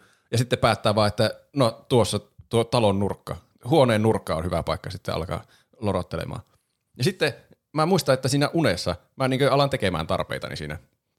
Joo. Ja sitten se vaan kestää ikuisesti, koska siis ei se niin mun keho tietenkään tyhjene siinä, siis onneksi, koska mä jossain vaiheessa sitten mm. havahdun, että hetkinen, tämä on unta, mä kusen mun unessa. Voi ei, herää, herää, herää, herää, herää. Mutta sitten ainakin tähän asti on ollut kuivat patjat. en tiedä miten mm. tulevaisuudessa. Joo. Se on jotenkin hassu, kun se kestää ikuisesti se operaatio, koska aivot ei jotenkin tajua, että se on unta. Hmm. Ootteko, tämä menee ihan eri tangentille nyt. Eikö me olla kuseesta puhuttu ihan tarpeeksi jo? Ö, semmoinen kysymys, näettekö te koskaan semmoisia jatko-osa-unia? Teillä on joku uni, joka jatkuu myöhemmin. Mulla on ainakin ollut vahva tunne, että mä oon nähnyt tästä niinku aikaisemmin unta. Mutta mm. mä veikkaan, että se on illuusiota. Että se ei ole oikeasti jatkoa jollekin, vaan se vaan tuntuu siltä. Niin kuin joku déjà vu tyyli. Niin. Mä veik- mm. Musta tuntuu, että se on semmonen. Mä oon Voi, ai- voi olla ihan mahdollista. mä en, ei tietenkään voi olla varma, mutta mä oon aika varma, että mä oon nähnyt tuommoista niinku unisarjaa pienempänä.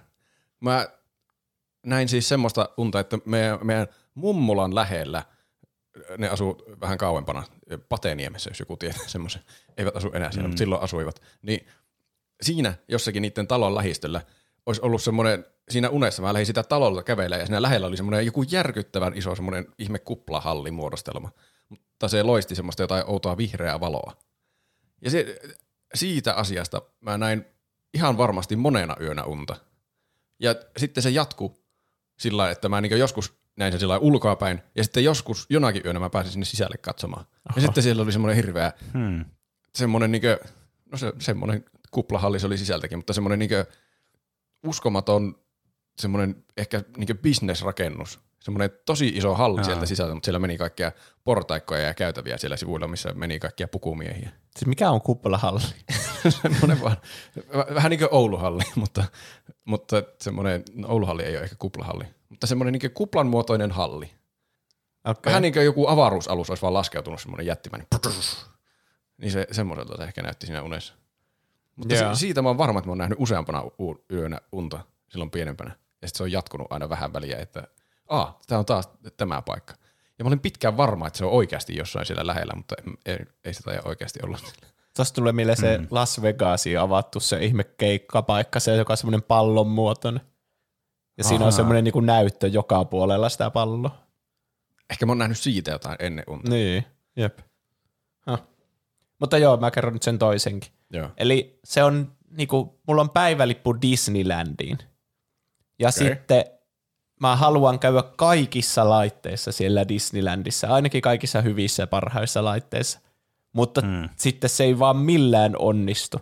Että joko ei vaan mitenkään pääse sinne Disneylandin niinku luo, että on jotakin ongelmia siinä matkustamisessa ja joku yritetään mennä joku perheen kanssa ja sitten mm. ne ei vaan muut ole valmiita ikinä lähtemään sinne. Tai Jaa, sitten kun pääsee sinne paikalle, niin on hirveän pitkä jono. Tai sitten kun pääsee sinne sisään, niin jotenkin ei löyä vaan niitä laitteita, vaan eksyy sinne jonnekin niihin oheistuotekauppoihin tai johonkin, että missä vitsi koko ajan aikaa kuluu ja mä en ole käynyt vielä yhdessäkään laitteessa. Niin. Tuo on jotenkin hirveän todentuntuinen uni. Niin, Mä oon käynyt voisi tapahtua oikeasti Disneylandissa. Niin, jep. Ei siellä kertakaan tullut semmoinen olo, että mä en ehtinyt käydä tarpeeksi laitteessa. Mutta Joo. sitten kyllä se on jotenkin semmoinen, että kyllä mä aina mietin oikeassa elämässä, siis kun on käynyt Disneylandista, haluan maksimoida sen niin. onneni siellä, kun ne on kuitenkin kalliita ne liput ja siellä käy niin harvoin. Niin. Mm. Tuo on kyllä semmoinen asia, mistä varmasti näkisi unta. Kun pitää maksaa hirveää summa jostakin kokemuksesta, niin sitten pakko saada kaikki irti siitä. No niinpä. Ja ehkä se kuvastaa. Se, no niin, tästä tulee ensimmäinen analyysi. Disneyland on elämä. Mm-hmm. Elämässä Aha. ei ehdi tehdä kaikkea, mitä haluaisi tehdä, ja sitten se ahdistaa. Ja sitten kun sä menet sinne Disneylandiin, että "Aa, pitää nyt päästä kaikki tekemään, ja sitten vaan eksyy elämän lahjakauppoihin. Tuo Eikä on- pääse niihin laitteisiin ikinä. Tuo on mm. kyllä ihan hyvä vertaus. Kyllä elämässä välillä niin. tuntuu siltä, että vähän niin kuin on liikaa vaihtoehtoja ja liikaa niin kuin ovia, mutta sitten kun aukaisee yhden oven, niin joku toinen ovi sulkeutuu. Niin. Ja sitten kun tulee se valinta ähky, että mä en voi avata näitä kaikkia ovia, niin sitten on siellä, valitsee se helpon vaihtoehto, eli se lahjatavarakaupan, ja sitten vaan pyörii siellä. Niin. niin. Hmm. Mm. Nyt mä tulin surulliseksi. meidän, pitää, meidän pitää vaihtaa äkkiä unta. Oletteko te nähnyt ikinä unta unen sisällä? Inception-kokemuksia. Joo, Oon nähnyt. Montako kerrosta teillä on ollut siinä? varmaan yksi. tai semmoinen niin kuin, Mulla on semmoinen muistikuva, hän niin kuin mulla olisi kerran ollut semmoinen, että mulla olisi ollut kaksi kerrosta siinä, ja sitten mä olin niin kuin tosi silleen, kun mä heräsin, mä olin silleen, mitä vittua, mä olin niin kuin näin, heräsin unessa, ja sitten se oli vielä unta, ja Joo. silleen niin kuin, wow, shit. Mutta mä en voi varmaksi sanoa. Mä muistan, että mulla on ollut kaksi. Mä, se oli armeijassa. Mä jotakin päiväunta, kohan mä nukuin. Mä muistan, että se oli päivä. Rötväsin punkassa. Ja sitten mä näin niinkö unta, että mä nousin siitä ja lähdin kävelemään sinne käytävälle. Ja sitten jossain vaiheessa siinä heräsin siellä, että oh, oh, mä oon punkassa. Okei, se oli unta, että mä lähdin kävelemään käytävälle. Nousin sängystä ja lähdin kävelemään sinne käytävälle. Ja sitten heräsin jossain vaiheessa uudestaan. Äh, Ja mä olin taas siellä punkassa. Ja sitten siinä vaiheessa ei voi olla enää varma, että onko tämä nyt unta vielä. Kun on, on, onko mä nyt oikeasti, mä oon siitä asti miettinyt, että onko mä oikeasti hereillä. niin, Niin, mitä sä yhtäkkiä yksi päivä vaan heräät punkasta? armeijasta. niin, se voi olla, että mä oon tämän monta kymmenen vuotta elänyt niin pelkästään unessa siellä Se on saman iltapäivän aikana. Niin, siis kyllä se on erittäin selkeä hereillä se ero, että nyt minä olen hereillä. Mm. Mutta niin se unessakin, jos sä heräät vähän niin kuin unessa ja sitten tuntuu, että sä kerrot vaikka ihmisiltä, ui vitsi mä näin tommosta ja tommosta unta. Mutta se on silti vielä unen sisällä tapahtuvaa se, että sä kerrot sen. Niin. Sillä hetkellä se tuntuu tietenkin aidolta. Mm. Niin. Unessa jotenkin aivoista tulee ihan idioottimaiset. Niin, Että ne ei niinku tajua yhtään, mikä on todellista. niin ja että sitten tämä- herättyä tuntuu ihan ääliömäiseltä, että mitä, et, ei krokotiilit oikeasti puhu. Että vaikka se äsken tuntui, että selitin sille krokotiilille kaikki tuosta äskeisestä unesta, Mm. Niin totta. Mm. Että vähän niin kuin ei jos- jos... kyseenalaista mitään, kun on Niin. unessa. Niin. Ja sitten joskus monesti ne tuntuu myös paljon siistimmiltä niin unes aikana ne asiat. Tai sillä kun just kun herää sille on sille, että ai vitsit, kyllä näin tosi siistiä unta. Sitten sä alat miettimään sitä tarkemmin sitä unta. Ja sitten sille hetkinen, tuohan oli ihan vitun, tuossa ei ollut mitään päätä eikä häntää, tuo oli ihan lame. Mm. Mm. Joo, siis Mulla on jotkut, monesti silleen. niinpä varsinkin semmoiset pitkät unet, niin on just semmoiset, että oi vitsi, silloin kun herää ja sitten muistelee niitä, niin tästä voisi tehdä vaikka elokuvan. Ja sitten kun oikeasti Niin, miettii sitä joskus tunnin päästä, niin on silleen, mitä helvettiä. mä oon ihan sekaisin, kun mä näen tommosen unen. Mulla on käynyt mm. joskus sillä että unessa on tapahtunut joku tosi hauska asia. Ja sitten mä oon niinku ruvennut nauramaan sille siinä unessa, että tämä olisi mahtava niinku joku elokuvan kohtaus tai sketsipätkä. Niin. Ja sitten herää siihen nauruilla. Olipa hyvä.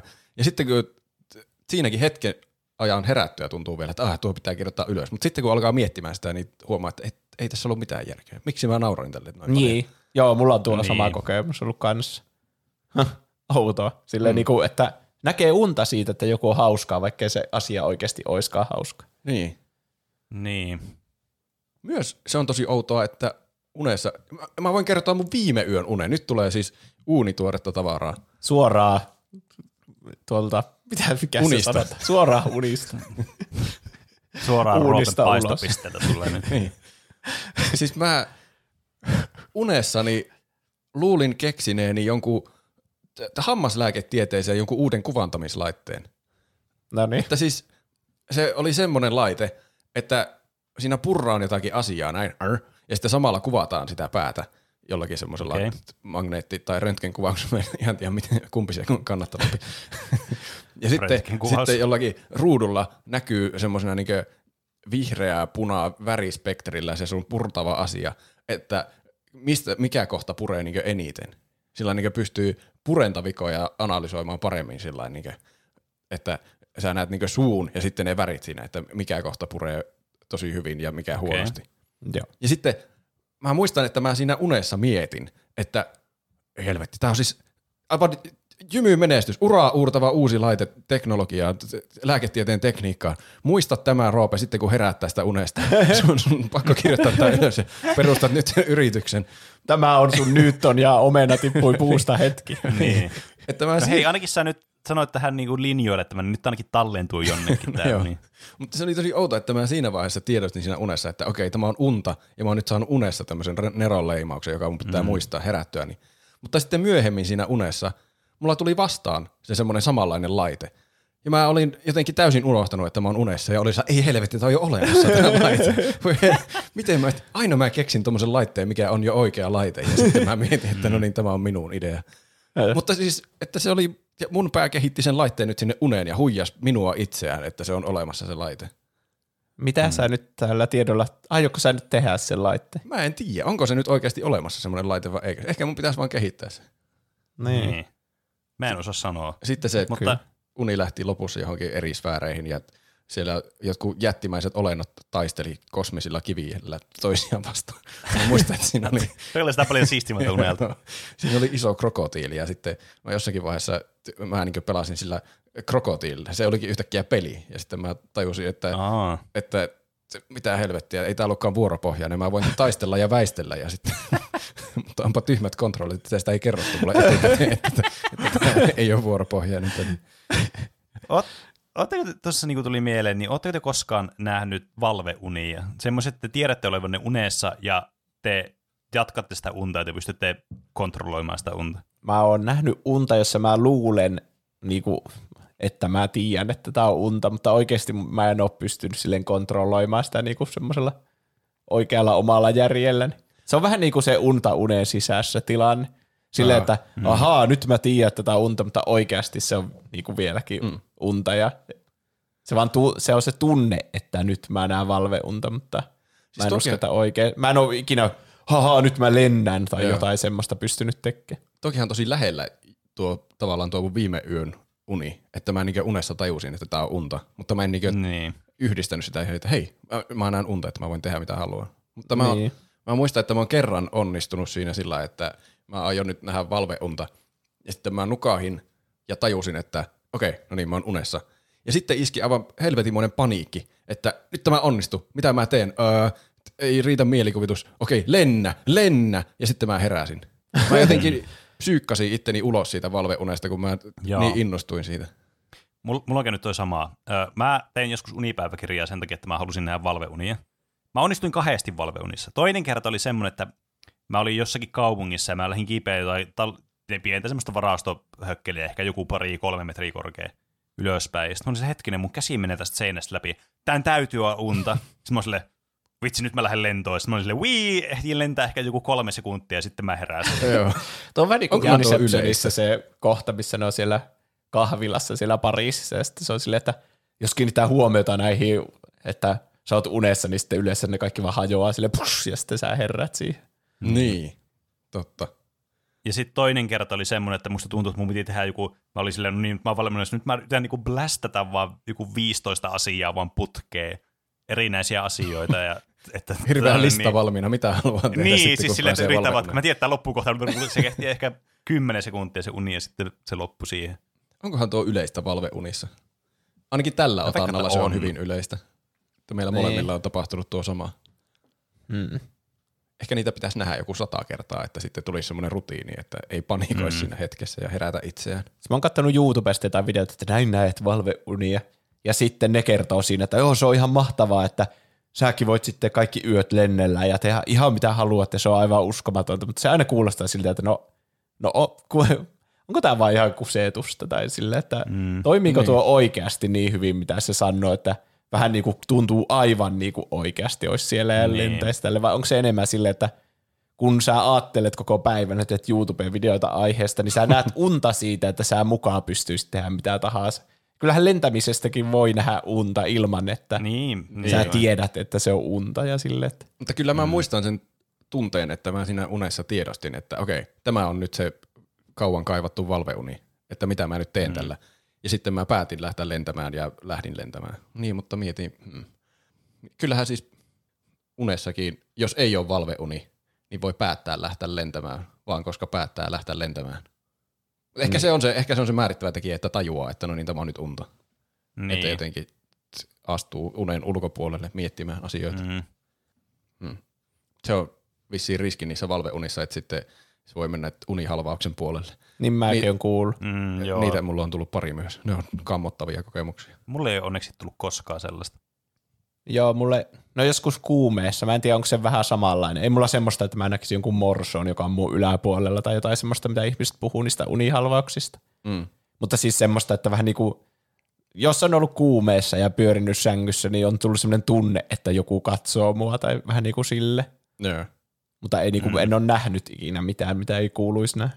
Mä oon pari kertaa saanut unihalvauksia ja molemmilla kerralla siinä on ollut joku semmoinen moroso vieressä. Mutta sitten kun mä oon päässyt siitä irti jotenkin kolmen tunnin päästä, siltä se aina tuntuu, että se kestää ihan ikuisesti, vaikka se on varmaan ihan muutaman sekunnin oikeasti.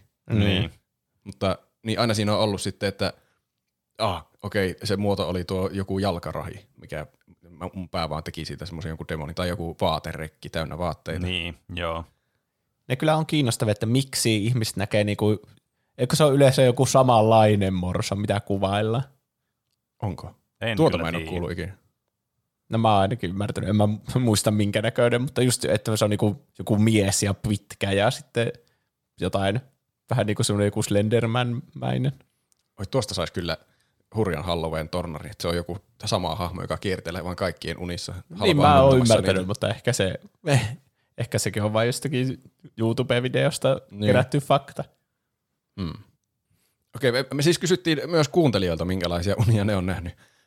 Niin, aletaan lukemaan näitä ja, ja, ja joko pelotutaan tai huvitutaan niistä. Katsotaan, mitä tapahtuu. Ja jos niistä jää jotakin jännittäviä tulkinnanvaraisuuksia, niin sitten me kerrotaan, mitä ne tarkoittaa teidän elämässä. Vai olisiko teillä ollut jotakin? No, saa vielä mainita omia uniaan aiheen varrella myös, jos tulee kuuntelijoiden kommenteista mieleen. Selvä. Kyllä. Instagramin puolella Styrre on sanonut, yleisesti näen usein unta, että en pysty juoksemaan, tai juokseminen on vaikeaa. No tässähän tämä tuli heti. Mikä ahdistaa unessa. Yhteen väliin mm. näin myös unia silloista, jo- joissa silta kapenee koko ajan ja ajamme autolla, jolloin on väistämätöntä, että lopulta auto putoaa veteen. Oho, Tuo kuulostaa aika pahalta. siisti. Tuo kuulostaa ihan semmoiselta mobiilipeliltä. tai sitten sellaiselta, tiettäkö sen äh, Scary Maze, se, se Niin, selainpeli. totta. Että se kapenee koko ajan Niin, väistämätöntä, että osuu siihen reunaan lopulta. Ja pitää olla koko ajan tarkempi, kunnes sitten tulee hirveä jumpscare. Niin. Mm. Onkohan tuossa unessa tullut sitten lopulta hirveä? Ei, ei varmaan ole tullut jumpscarea. Mutta auto tippuu sillä niin. Yleensä ne loppuu kyllä ne unet sitten, kun se tapahtuu se kliimaksi siinä, että auto tippuu sillalta. Mm, niin on. Mä näen monesti herään siihen, että mä näen unta, että mä tipuun jostain korkealta, se ottaa vaan hulluna mahaa pois ja se kuumottaa. Se on kyllä jännä, mi- mi- miten se voi tuntua fyysisesti mukaan, että sä oikeasti mm. tipu. Joo, ja se tulee niin. Niin. monesti se tunne mulla ainakin silloin, kun on nukahtamaisillaan. Että vähän niin. niin kuin alkaa nähdä ekaa unta siinä, kun on niin kuin mm, ehkä vartiin maannut siinä sängyssä justiis. Ja sitten tulee semmoinen, niin kuin, että siellä unessa vähän niin kuin putoaa jostakin, ja sitten säpsähtää silleen, hys saatana, vähän niin kuin luulee oikeasti. Tai tulee se sama fyysinen reaktio, kun oikeasti tippuisi jostakin. Mm. Se on kyllä, joo, tuo on tapahtunut itsellekin. Se on joku, aivot on melkein nukahtamassa, mutta sitten ei nukahdakaan. Niin. Mitä tarkoittaa koko ajan kapeneva silta, jota ai- pitkin pitää ajaa? Varmaan Se jotain el- vääjäämätöntä Tuhoa. tuhoa, mitä mm. tulee elämässä. Ehkä Styrre ei luota sen ajotaitoihin. Tämä kuvastaa sitä. Kaikki tiet tuntuu tuommoiselta hyvin kapeilta silloilta. Niin. Jossain vaiheessa ajaa ulos joka tapauksessa. Ihan sama kuinka hyvin kääntelee rattia. Ehkä tämäkin on se, että kun elämässä tekee valintoja ja muuta, niin sitten ne kapenee ja kapenee ja ei enää pääse pois sieltä omalta mukavuusalueelta mitenkään. Niin. Sä oot loukussa tekemään niitä samoja asioita uudestaan ja uudestaan ja se vaan kapenee se sun reviiri. Hui. Onkohan kaikkien unien mm. opetustu, että elämä menee vain johonkin suuntaan ja sitten se ei voi enää peruuttaa? On. Oh no. Öö, Japetsi 91 sanoi, että laskin pulkkamäkeä J.K. Rowlingin sekä Pikachun Charmanderin Pulpasaurin ja Saidekin kanssa. Mm. Siinä on erikoinen kombinaatio. On. Iko Rowling. Niin. Pokemoneita ja Se on kyllä, se kyllä, kyllä kun on throw offi tuo J.K. Rowling tuossa kombossa. Mä en edes tiedä, mitä tulkintaa tuosta voisi alkaa vetämään. Mitenköhän se on niin kuvattu siinä unessa, että onko se, et mä kuvittelen sen semmoisena rivinä, että sä oot iloisesti, sua kuvataan ja sä oot jonkun semmoisen pulkan kyydissä, jee, ja sitten hiljalleen menee sivulle päin ja siinä tulee niitä pokemoneita, ja sitten siellä jossain välissä on vaan JK ja sitten lisää pokemoneita. Sille, jee, tää on paras päivä ikinä, täällä on kaikki mun lemparit, Pikachu, Charmander, Squirtle, J.K. Rowling, mitä helveä, oi ei, ei, miksi J.K. Rowling, kuka tahansa muu. Oi. Ehkä se jotenkin, joo, se, tämä liittyy vaan J.K. Rowlingiin tämä uni. Se kuvaa, kuinka J.K. Rowling on vaan jotenkin onnistuu pilaamaan lapsuuden kokemukset. Joo, se on pilannut kaikki nostalgiset asiat Aa. meidän lapsuudesta, niin kuin Pokemonit ja Ha- Harry Potterin. Niin. Ehkä se kuvastaa sitä, että sä vähän niin kuin yrität muistella Harry Potteria lämmöllä ja kaikella sillä, mitä sä tunsit silloin pienenä, mutta sitten aina siinä on se J.K. Rowling siellä Niin. mukana pulkkamäessä silleen, että, että mm. ah, vitsi, mä tiedän kyllä, että se ei tykkää transihmisistä, mutta mä tykkään silti Harry Potterista, niin voi mm. helvetti. Se on niinku semmoinen, mm. o, semmoinen huono omatunto, mikä on aina kanssa. Niin jo. Ja tulee mm. semmoinen eksistentiaalinen pelko, että mikään ei ole enää turvassa. Niin va- maailman viattominkin kokemus, pulkkamäki Pokemoneiden kanssa, niin sinnekin tulee yhtäkkiä J.K. Rowling jotenkin Niin. heittämään kontroversiaaleja Niin, ja varsinkin jos on niinku pulkkamäessä, että se on niinku se lapsuuden muisto on tahrattu sille. Niin, Niin. kyllä. Se on, joo. Japetsi 91. En tiedä, miten sä voit pelastaa enää itsesi, mutta odottele J.K. Rowlingia muihinkin lapsuuden kokemuksiin. Emilie Romi on sanonut, kaikki karhuunet, ei siis se olut, vaan eläin. Jos näen painajaisia, niissä on usein karhu. Joko se hyökkää kimppuuni tai sitten piileskelen sitä sumuisessa metsässä. Karhut on upeita eläimiä, mutta minusta myös oikeasti todella pelottavia eläimiä. Musta tuntuu, että mä oon nähnyt Toi- samanlaista. Ei, ei välttämättä aina karhu, mutta joku villieläin, joka niinku vaan yrittää hmm. tappaa mut ja mä yritän kaikin keinon paeta ja piiloutua, mutta mikä ei toimi. Mm. Tuo tuntuu semmoiselta niin kuin kaikista tuommoiselta niin kuin prototyypeimmältä semmoiselta kau- tai siis painajaisunelta, semmoiselta, tiedätkö, mikä meillä on nähty joskus niin kuin kymmeniä tuhansia vuosia sitten, joskus esi-ihmisinä Niin. ollaan sille unga bunga, niin nähdään sitä samaa unta. niin, jep. Se on kyllä, joo, voi hyvin olla. Musta tuntuu, että karhuis, karhuilla ehkä peloteltiin liikaa pienenä. Ja se on vielä niin sekaavaa, koska niitä on joku kahdeksan eri variantti karhua. Mustia ja valkoisia ja, ja harmaita ja ruskeita. ja sitten niillä on kaikille joku eri toimenpide, mitä pitää muistaa, että sun, et, kun tulee tuovarinen karhu, niin esitä kuollutta. Mutta jos sillä on tuovariset silmät, niin hiero siihen havunneulasia ensiksi. Jo, mutta jos taas tassut näyttää vähän joltain mikkihiiren käsiltä, niin sitten täytyy heittää jollain limukkapullolla. Must, niin, ja musta tuntui, että pienenä, kun noista puhuttiin aina noista, että mitä tehdä, kun karhu tulee metsässä vasta, kun meillekin oli tapana leikkiä kuitenkin metsässä silloin, Mm. niin, niin se tuntui vähän niin kuin vääjäämättömältä, että joskus sä oot siinä tilanteessa, että karhu Niin. yrittää tappaa sut, ja sitten sun on paras muistaa, mitä Niin. avuja sille pitää hieroa silmään, tai miten se meni. Niin. Niin. Milloin piti Toi on semmoinen puuhun ja niinku, milloin että esittää kuollut. Jotenkin luuli, vähän samalla tavalla kuin juoksuhiekka, niin luuli jotenkin lapsena, että tämä tulee olemaan isompi ongelma mun elämässä kuin mitä se oikeasti Niinpä. on. Mulla Niin tuli on. just juoksuhiekka mieleen, että se, sä joskus oot siinä tilanteessa, että Niin. sä joudut juoksuhiekkaan. Jo, en ole kyllä ikinä elämässäni lopulta kohdannut juoksuhiekkaa.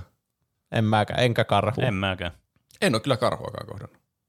Öö, en tiedä, minkälainen tulkinta tämä nyt oli tuosta. Varmaan se, että se on meidän aivoihin ohjelmoituna Niin. niin. ukalla bukalla. Me Niin. ollaan samoja ihmisiä kuin 15 000 vuotta sitten. Niin. Niin. siis toi on tommonen niinku just tommonen, mistä ei voi vetää mitään muuta tulkintaa.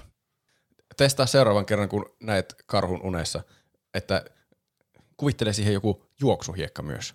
Yhdistä jotenkin kaikki nämä se omituiset karhu asiat. vajoaa niin. niin, siihen juoksuhiekka. se ei osaa odottaa sitä. Niin. Aans Kukos on sanonut, että yläasteella luin paljon akuankka-sarjakuvia. Mieleenpainuvin uni oli sellainen, että kuuluin karhukoplaan. Oli naamari, punainen paita ja kaikki. Kävelimme jonossa keskellä yötä kotikyläni kaduilla ja söimme juustonaksuja. Varmaan alito- alitajunnassani himoitsin niitä tai jotain. Ryöstimme muun muassa kirjakaupan, kenkäkaupan ja koiran ruokaa ja meillä oli kivaa. Aamulla herättyä oli hyvin hämmentynyt olo. No joo, mulla on hämmentynyt olo nyt tällä hetkellä. Jotenkin mm. hauskaa, että tuo on niin jotenkin yksityiskohtaisesti uneksittu, että ne on ryöstänyt koiran ruokaa. Koska Niin, Ne on karhu, no mutta hetkinen, ne on karhuja. niin. Onkohan ne ryöstänyt koiran ruokaa niin itselleen ruuaksi vai ihan vaan koiran ruokaa? Mä alkan mm. nyt miettiä, että miten Ankkalinnassa edes toimii niinku koiran ruoka, ja syökö sitä ne niinku Niin humanoidikoirat vai sitten ne eläinkoirat. Niin Musta tuntuu, että ei. Se on vähän niin kuin, eihän mekään, niin paitsi että hmm, mä aloin miettimään, että eihän niin kuin tommoset kädelliset, niin kuin joku apinat tai muut, niin eihän, eihän me syödä samaa ruokaa kuin ne, mutta ne syö, jos ne syö jotain banaaneja, niin me syön banaaneja kanssa, mutta se on niin kuin, tää on nyt vaan tämmöinen toissijainen asia tässä, että kai ne on niin kuin samalla tavalla, että ne syö niin kuin eri ruokaa. Niin, Ankkalina on muutenkin vähän hän- hämmentävä noiden eläimien kannalta. Että kun siellä on koiria, jotka on ihmisiä, mutta sitten myös koiria, jotka on koiria. No mutta onhan meilläkin, onhan meilläkin jotenkin orankeja ja paviaaneja ja tämmöisiä, eikä me ajatella niitä mitenkään ihmeellisenä asiana. Ah, men, niin, että Pluto olisi joku varhaisempi kehittymisaste Hessusta. No, Tai ei, sitten eri niin, haara no. vähän niin kuin. Niin. Niin. Mutta niillä on sama esi-isä, joka on semmoinen koira kuitenkin. Mm. Mutta mitä tämä Ansku Kossin uni tarkoittaa on, että sä oot jotenkin rutinoitunut omaan tuommoiseen lainkuuliaiseen elämään. Sä salaa haluaisit alkaa lainsuojattomaksi. Niin, ja se tuntuu mahtavalta. ruokaa. Varsinkin niinku tuommoisessa porukassa, että sä tunnet Niin. niin. yhteenkuuluvuutta. Vielä tuommoisissa Heittää yhteneväisissä ase- asuissa. Niin, Pois. Niin. niin. kyllä. Ja karhukopla on vielä semmoinen hyvin turvallinen valinta aivoille, koska niille ei oikeastaan tapahdu ikinä mitään, vaikka ne jäisi mistä kiinni. Että ne on yrittänyt ryöstää montakohan pankkia elämänsä aikana. Niin. Ja silti ne Ja ne on jotenkin, aina siellä niiden kämpillä. Niin. Tuota, en mä tiedä, alarikolliseksi jos huvittaa. niin, älä anna yhteiskunnan kahde, kahleiden vangita sua. Tää, Niin. niin. Tää ei ole tupla hyvin virallinen kanta, ainoastaan Roopen virallinen kanta. Tämä, tämä johtuu suoraan noista unista. Me ollaan vaan tämmöinen niin välikäsi, semmoinen media siinä välissä. niin. Ei ne ole meidän, Ah, ne ei ole meidän ohjeita, vaan ne, noita unia. Niin, kun laittaa meille noin viestit, niin siinä on, lukee pienellä brändillä, että me ei olla vastuussa sitten niistä. tulkinnoista. Mä veikkaan, että Astral TVllä on oikeasti semmoinen brändi siellä, että Ihan varmasti. älä ota näitä oikeasti tosissaan näitä ennustuksia. Mm. Quack Quack on äh, kertonut uneaan untaan, että lapsuuden kerrostalo kämpässä, koko kämppä pimeänä ja ulkoovi auki. Rapun pimeydestä kuuluu askeleita. piiloon jonkun asian alla ja yhtäkkiä ne askeleet päätyy siihen naaman eteen. Se on, Naantalin, se on Naantalin muumimaailmasta tuttu nipsu, joka tuijottaa sillä lasittuneella katseella ja nappaa mut. Si- si- siihen heräs. Tuo on ihan helvetin pelottava uni itse On kyllä. Huhhuh. No jotenkin on tommoset... tommonen, Niinkö... toi on tommonen, tommonen kunnon India-kauhupeli. Tommonen, Joo, niin, skenaario. niin, totta. just tommonen nipsu kauhupeli. Vielä nipsu, Niin, eikä se mörkö tai joku oikeasti pelottava Mutta hahmo ne on, ne on myös, kyllä mä ymmärrän miksi ne on muutkin hahmot on pelottavia. Ne on ihan hiljaa vaan. Niin, no siis semmoinen, joo, tommonen muumimaailmahahmo. Niin, ja ne ei räpäytä silmiä ollenkaan, ne vaan kattoo sua. Niin, se on semmoinen Mm. koko ajan samanlainen ilme. Niin, ja varsinkin jos sä oot pimeässä kämpässä. Mä veikkaan, että mikä Niin, tahansa totta. hahmo olisi pelottava siinä tilanteessa. niin, kyllä. Totta. Muumimaailman hahmoja harvemmin näkee niinkö kotonaan muutenkaan. Että Niin, jos totta, semmoinen siinä tulee semmoinen pikku ristiriita. ovesta sisään, niin se alkaa pelottaa kyllä. Niin, hyi saatan. Mulla tuli mieleen, kun eikö joku meidän yhteinen kaveri ole kertonut, että vai kertoko se jonkun toisen puolesta tätä tarina, että se oli muumimaassa ja sitten seurasi muumipeikkoa, kun se lähti vähän niin kuin pois sieltä leikkialueelta. Ja sitten se seurasi sitä jonnekin kulman taakse ja näki sen muumipeikon siellä niin kuin polttavassa tupakkia ilman päätä. joo, mä muistan ton tarinan. Joo. Ja siitä tuli ikuiset traumat. Ja tuo on kyllä varmasti, ehkä se on käynyt tuolle Quack Quackille joku tuommoinen Niin, muumimaailmassa. ehkä. Ja sitten se on, no on ne hahmot kyllä muutenkin vähän pelottavia. Se on tosi Vaikka- just tämmöistä Five Nights at Freddy's energiaa. Niin on.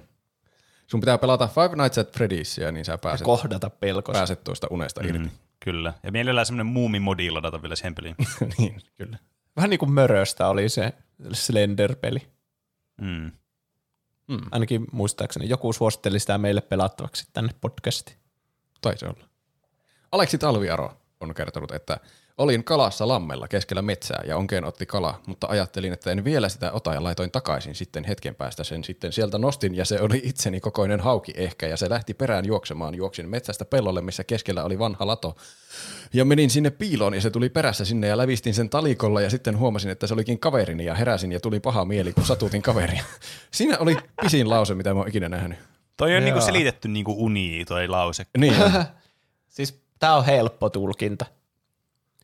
Me ihmiset kamppaillaan sen kanssa, että me vahingoitetaan luontoa just tuolla tavalla ruokaa mm. varten ja joskus jopa huvikseen. Niin kuin kalastus. Se on aivan viaton se kala sitten, sä veät sen sieltä ja sitten se vähän niin kuin, kun sä tapaat sen, niin sä kohtaat sen oikean kauhun siinä, että se on ihan samanlainen eliö kuin sun oma kaverisi ja se on sama, kun sä tapaisit sun oman kaverin, kun sä tapat kalan. Ja tuossa unen alkupäässä oli vielä se kuvattuna se sisäinen ristiriita, että sä otat sen kalan sieltä ja sitten oot sillä, että ei, en mä voi tätä, mä laitan sen takaisin tuonne elämään omaan elinympäristöönsä. Mutta sitten kuitenkin lopulta päädyt ottamaan se, että saat itsellesi ruokaa. Mm. Mä sanoisin, että sun on alettava kasvissyöjäksi. Siltä se kyllä vaikuttaa. Mm. Mm. Ainakin haukia ei kannata syödä. Siis aina kun mm. sä syöt kalaa tästä lähtien, niin sun kuvittelee, että se on tehty sun kaverista. Kyllä. Se, jonka sä tapoit Talikolla. talikolla. Kyllä. Joonasnieminen.fi on laittanut pitkän viestin. Mulla olisi kaksi, josta toinen ei teknisesti ole uni, vaan tosi creepy valveuni. Hetkinen, eikö valveuni ole uni? Katsotaan. Yksi. Olinko joku yläasteikäinen, kun näin unta, että oltiin juhlimassa papan synttäreitä semmoisessa tosi satumaisessa metsässä, hirsimökissä, joka oli pienen järven, melkein lammen kokoinen rannassa. Unen kruunasi kuitenkin se, että kun mentiin uimaan siihen järveen, niin se olikin tyyliin yhden, yksi kilometriä syvä ja vesi oli kirkasta. Näki jopa pohjaan asti.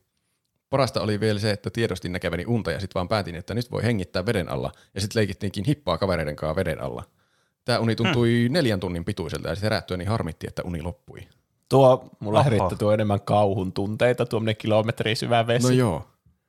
Ja sitten sukeltaa vielä sinne. Niinpä. Tämä jos jossakin vaiheessa unohtaakin, että miten hengitettiin siellä veden alla. Ja on jossakin Niin. siellä menossa kilometrin syvyydessä. Ei tiedä, missä päin on pinta. Tai sitten sieltä Mm. pohjasta tulee joku lonkero, joka tarttuu sun jalkaan. Niin, joku nipsu Mm. mm, Mutta toisaalta se ei ole niin pelottava, jos näet pohjaa asti. No joo, se ei tuu sieltä Mutta jostakin. toisaalta, mutta toisaalta kilometri vettä on kyllä... Uh. Siis sä näet siitä läpi, mutta valo vaan loppuu jossain vaiheessa. Se on jotenkin No niin, mutta- kuumottava. Niin, mutta tuossa mä sain semmoisen kuvan, että kun tuossa sanottiin, että näki pohjaa asti, tuossa unessa sä näit sinne pohjaa asti. Sen fysiikan lait ei toiminut tuossa niin kuin oikeassa elämässä, että sinne ei näkisi sinne Niin. pohjaan. No joo, totta. Vähän niin kuin jostain korkealta ilmasta näkee kuitenkin maanpinnan. Mäkin on siis nähnyt joskus semmoisia unia, että mä olin joskus jossain uima-altaassa, tiedättekö, jossain Raksilan tyylissä, semmoisessa niin kuin u- uimahallissa. Ja sitten se on ollut tosi, tosi, tosi, tosi syvää se uima-alla. Sitten mä oon nähnyt sinne tosi alas. Se on kyllä kuumottavaa. Hmm. Mutta tuo vaikutti, että se oli niin mukava kokemus. Mm. Tämä tarkoittaa, että sun pitää alkaa harrastamaan sukellusta. Sulla on aina ollut intohimo, mm. salainen intohimo alkaa scuba daivaamaan. Niin. Kyllä, Sulla olisi harvinainen taito olla pelkäämättä noin syviä vesimassoja. kyllä. Eli t- ö, matkustaa välittömästi, missä sitä voi harrastaa, jossakin Aruballa. Arumalla. Mä en tiedä, onko se oikea paikka. Mutta matkusta sinne ja katsotaan, onko se oikea paikka. Unessa vähintään. Niin. Okei, toinen on tässä vielä. Valveuni, eli kroppa menee unitilaan, mutta mulla oli silmät auki ja jalat sitten näkee unta. Hetki. Tuli, mun päässä tuli typo tuohon. Kroppa menee unitilaan, mutta mulla oli silmät auki ja alat sitten näkee unta. Ja reaalimaailman kerran ei. Jalat ei näe unta, vaan sä alat näkemään unta reaalimaailman kerran. Vähän niin kuin AR. Tämä tapahtui Intissä, kun olin punkassa ottamassa lepiä. Tupakaverit oli toisella puolella huonetta, kun näin sivusilmällä tumman hahmon tulevan sisään. On ihan paniikissa, kun vartalo ei liiku eikä pysty puhumaan. Olo kuin halvaantunut. Tumma hahmo pysähtyi mun eteen, katselee hetken meikäläistä, yritän huutaa tupakavereille, ei mitään ääntä lähde suusta. Hahmo poistuu huoneesta ja sitten pikkuhiljaa kankeus häviää vartalosta ja pystyn taas liikkumaan. Sydän lyö 300 bpm. Hyvät päikkärit. Toi, toi luki niin kuin ihan niin kuin joku tuonne, niin, mikä ylilauta postaus toi kommentti. Oli kyllä. Niin. Green text vai mikä se on. Jep. Mä sa- ei lasketa, että tämä oli totta. Niin. Tämä tapahtui sulle oikeasti ja se hahmo kävi sua katsomassa. Mm. Sä, Selvästi. se kertoo, että sä pelkäät tummia hahmoja. Niin. Ja mitä se kertoo sinusta? Se käy joka yö itse asiassa katsomassa sua, mutta sä et ole sitä sattunut ole valveilla sillä hetkellä silloin muina Niin. öinä. Mutta ensi yönä. Sä tuskin saat untakaan, kun sä ootat milloin se tulee. Niin mä oon kyllä ymmärtänyt, että valve, tai siis tuommoiset unihalvaukset ei ole oikeasti unta, vaan ne tapahtuu oikeasti aina. Mutta mulla on cheat code sulle, joonasnieminen.fi. Ajattele kivääriä, leijonaa ja pesukonetta. Sillä sä pääset niin siitä puoliunesta sinne oikeaan uneen. Niin. Ihan silmän räpäyksessä. Tämä on niin kuin quick loadout sinne uneen. Niin. Okei. Okay. Vaikka P sanoi, että unessani minua jahtasi kaksi jättihämähäkkiä ja ne olivat yläkropaltaan ihmisiä, joilla oli toisen käteensä tilalla sirkkeli ja ne jahtasivat minua ns. Super Mario-tyylisellä kerrostalotyömaalla. Oho. Aha. Se oli kuitenkin labyrinttimainen. Ne jahtasivat minua tuossa labyrintissä jonkun aikaa ja olin ihan paniikissa. Unen lopuksi ne saivat minut kiinni ja leikkasivat minut sirkkeleillään kahtia. Herra Jumala. Heräsin tuota pikaa pelosta ja kylmettävintä oli se, että olin tuntevinani vielä noiden sirkkelin leikkauskohdat heräämisen jälkeen. Aha. Herra Jumala. Se Mä yritän visualisoida päässäni nuo otukset ja ne on niinku jostakin Elden Ringistä tai bosseja. niin, Mulla toi kuulosti toi kuvaus ihan täysin niin kuin tota D&D Dridereilta, jotka on semmosia niin, tota noin niin maa alla eläviä elfejä, jotka on puoliksi hämähäkkejä. Oho. Hmm. Mä luulen, että sä sait jonkun, tuo ei ollut sinänsä unta, vaan sä hetkeksi sun niinku tietoisuus transporttas eri todellisuuteen, missä sinun versio taisteli niinku tuolla D&D-maailmassa noita Dridereita vastaan. Hmm. Mikä kerrostyömaa olikaan. Niin, kerrostyömaalla jostain syystä. Klassinen D&D-ympäristö. niin. Kyllä. Mutta mullakin on joskus ollut semmoinen, että mä oon nähnyt unta, että joku ampuu mua kivä, kiväärit on jostakin syystä unissa. Vallitseva elementti, miksi? Että mua että ammutaan jollakin aseella, se oli joku merirosvolaiva tapahtuma, ja toista laivasta mua ammuttiin kyynärpäähän. Ja mä olin sellainen, aah, minua ammuttiin kyynärpäähän, sattuu kyynärpäähän. Ja sitten mä heräsin, mm. ja mua vieläkin sattui kyynärpäähän. Voiko mä olla, luulen, että- että... mä löin sen johonkin. Niin, että se unissani. tapahtuu oikeassa elämässä, se kyynärpään lyöminen ja sitten aivot vaan muutti se. Vähän niin kuin, mulla käy usein sitä, että kun mulla soi herätyskello aamulla, niin hetken mm. aikaa se jotenkin, se uni muovautuu sillä tavalla, että se Niin, ääni joo. kuuluisi siellä unen sisällä jostakin. Totta. Jep. tässäkin varmasti se, se, jotakin on tapahtunut sun keskivartalossa, semmoista, että se on matkustanut sinne sun unimaailmaan ja sä oot luullut, että se on sirkkeli, vaikka se on oikeasti ollut joku ilmavaiva. Niin, ehkä.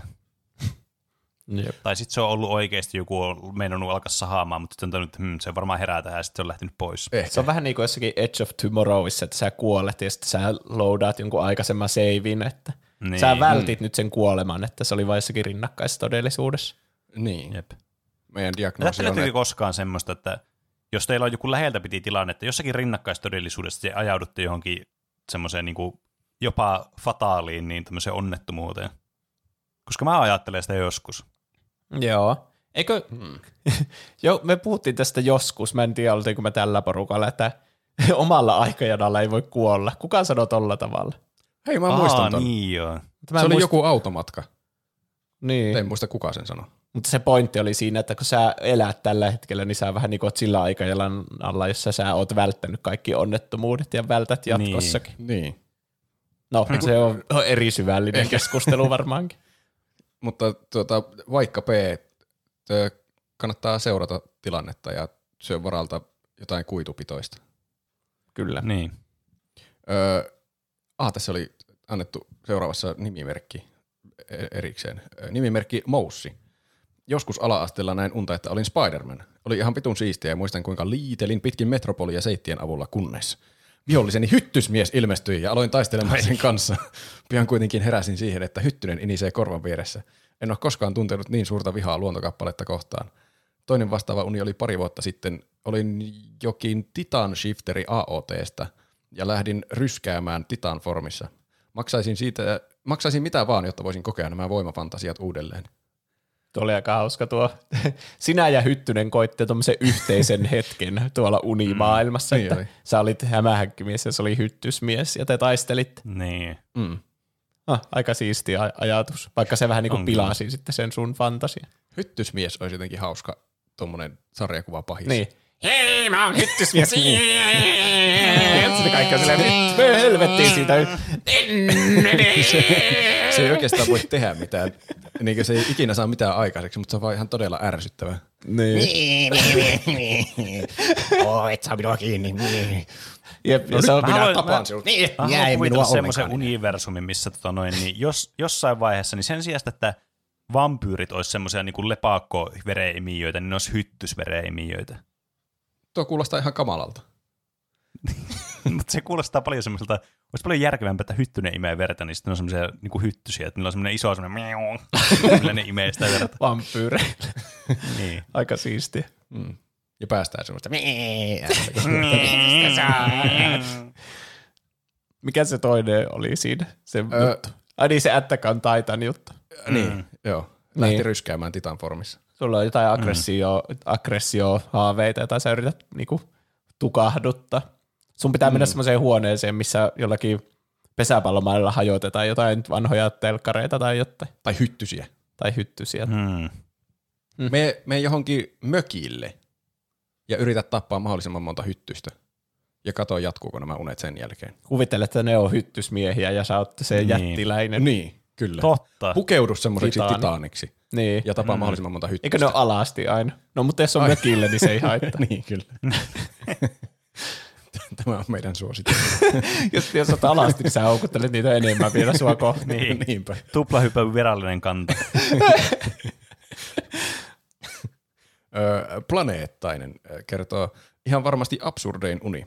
Ala-asteen miesopettajani oli kasvattanut vuosien ajan mahassaan vauvalehmää ja sitten Amerikan talentkisassa synnytti navastaan miniatyyrivasikan. Niin helvetin outo uni, että varmasti muistan vanhainkodissa vielä. Mitä hittoa? Toi on kyllä, toi, toi just tommonen, niinku, tommonen kunnon houreuni, mitä välillä tulee. Niin on. ettekö, missä vaan tapahtuu asioita, ihan semmoisia todella outoja juttuja vaan perään jälkeen. Tuo on semmoinen Toi kuulostaa just sellaiselta. ranskalainen kultainen palmu-elokuva, missä ei oikeasti Niin, ole mitään jep. pointtia, mutta asioita vaan tapahtuu. Niin, joku Darren Aronofskin ohjaama semmoinen, Niin. että no niin, nyt luetetaan mahdollisimman randomit asiat peräkkäin, niin mä voitan kuultaa sen palmun. niin. En tiedä, mitä voi tarkoittaa vasikan synnyttäminen navasta Ameri- Amerikan talenttikisassa. se on semmoinen body horror uni, jossa sä selvästi pelkäsit murrosien tuottamia muutoksia sun kehossa. Aa, aivan. Niin ehkä. Mutta se, oli se, se ei ollut se itse siinä unessa, vaan opettaja. Ei niin, mutta se, Ehkä se opettaja on vaan niinku vanhempi sitä toisen ihminen ja kautta. sä pelkäät, että sulle käy samalla lailla kuin sille Niin, opettajalle. Mm. Totta. Sitten kun sä kasvat opettaja-ikäiseksi, niin sullakin tulee lehmä mahaan yhtäkkiä Niin. kuvainnollisesti. Hmm. Antti.i taikka L riippuu siitä, onko tuo käpseillä vai ei. Aikanaan työskentelin kaupan kassalla ja se ilmeisesti jätti lähtemättömän vaikutuksen. Unessa olen päästänyt iltavuorosta, iltavuorossa työskennelleen kollegani ja lähtemään kotiin ja valmistaudun sulkemaan puljun, kun ovista alkaa virrata asiakkaita valtoiminaan.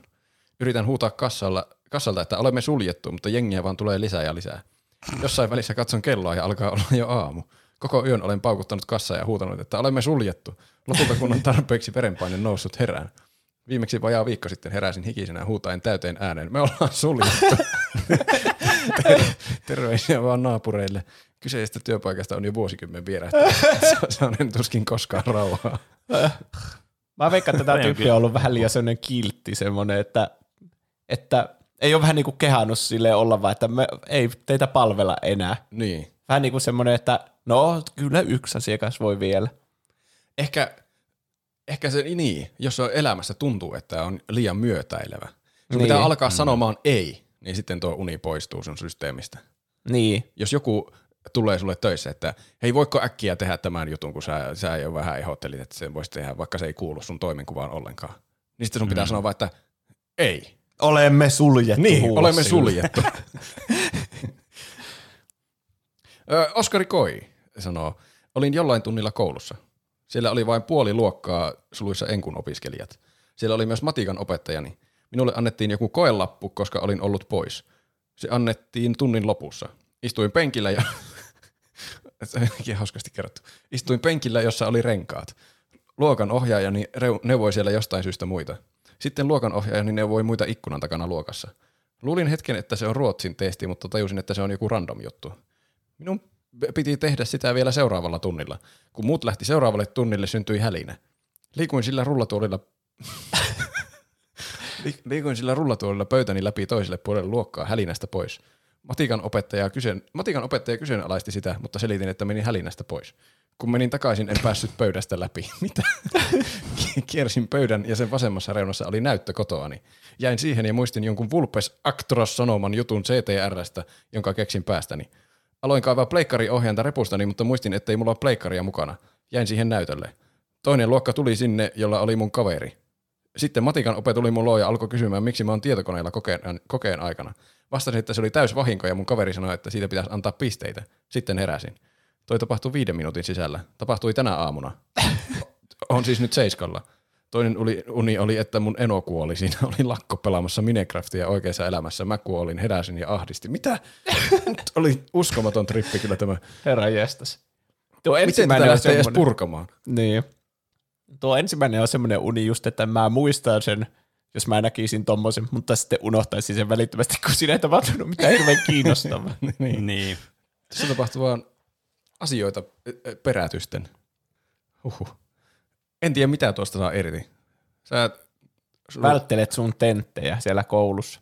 niin. Yläaste on vähän vaikeampi kuin alaaste, mutta kannattaa silti panostaa niihin kokkeisiin, että pääset lukioon tai minne ikinä haluatkaan mennä opiskelemaan yl- Niin. peruskoulun jälkeen. Ja kannattaa opiskella oikeaan tenttiin, eikä huomata siellä tentissä, että ei helvetti, ei tämä ollut se, mitä mä luin koko eilisen illan.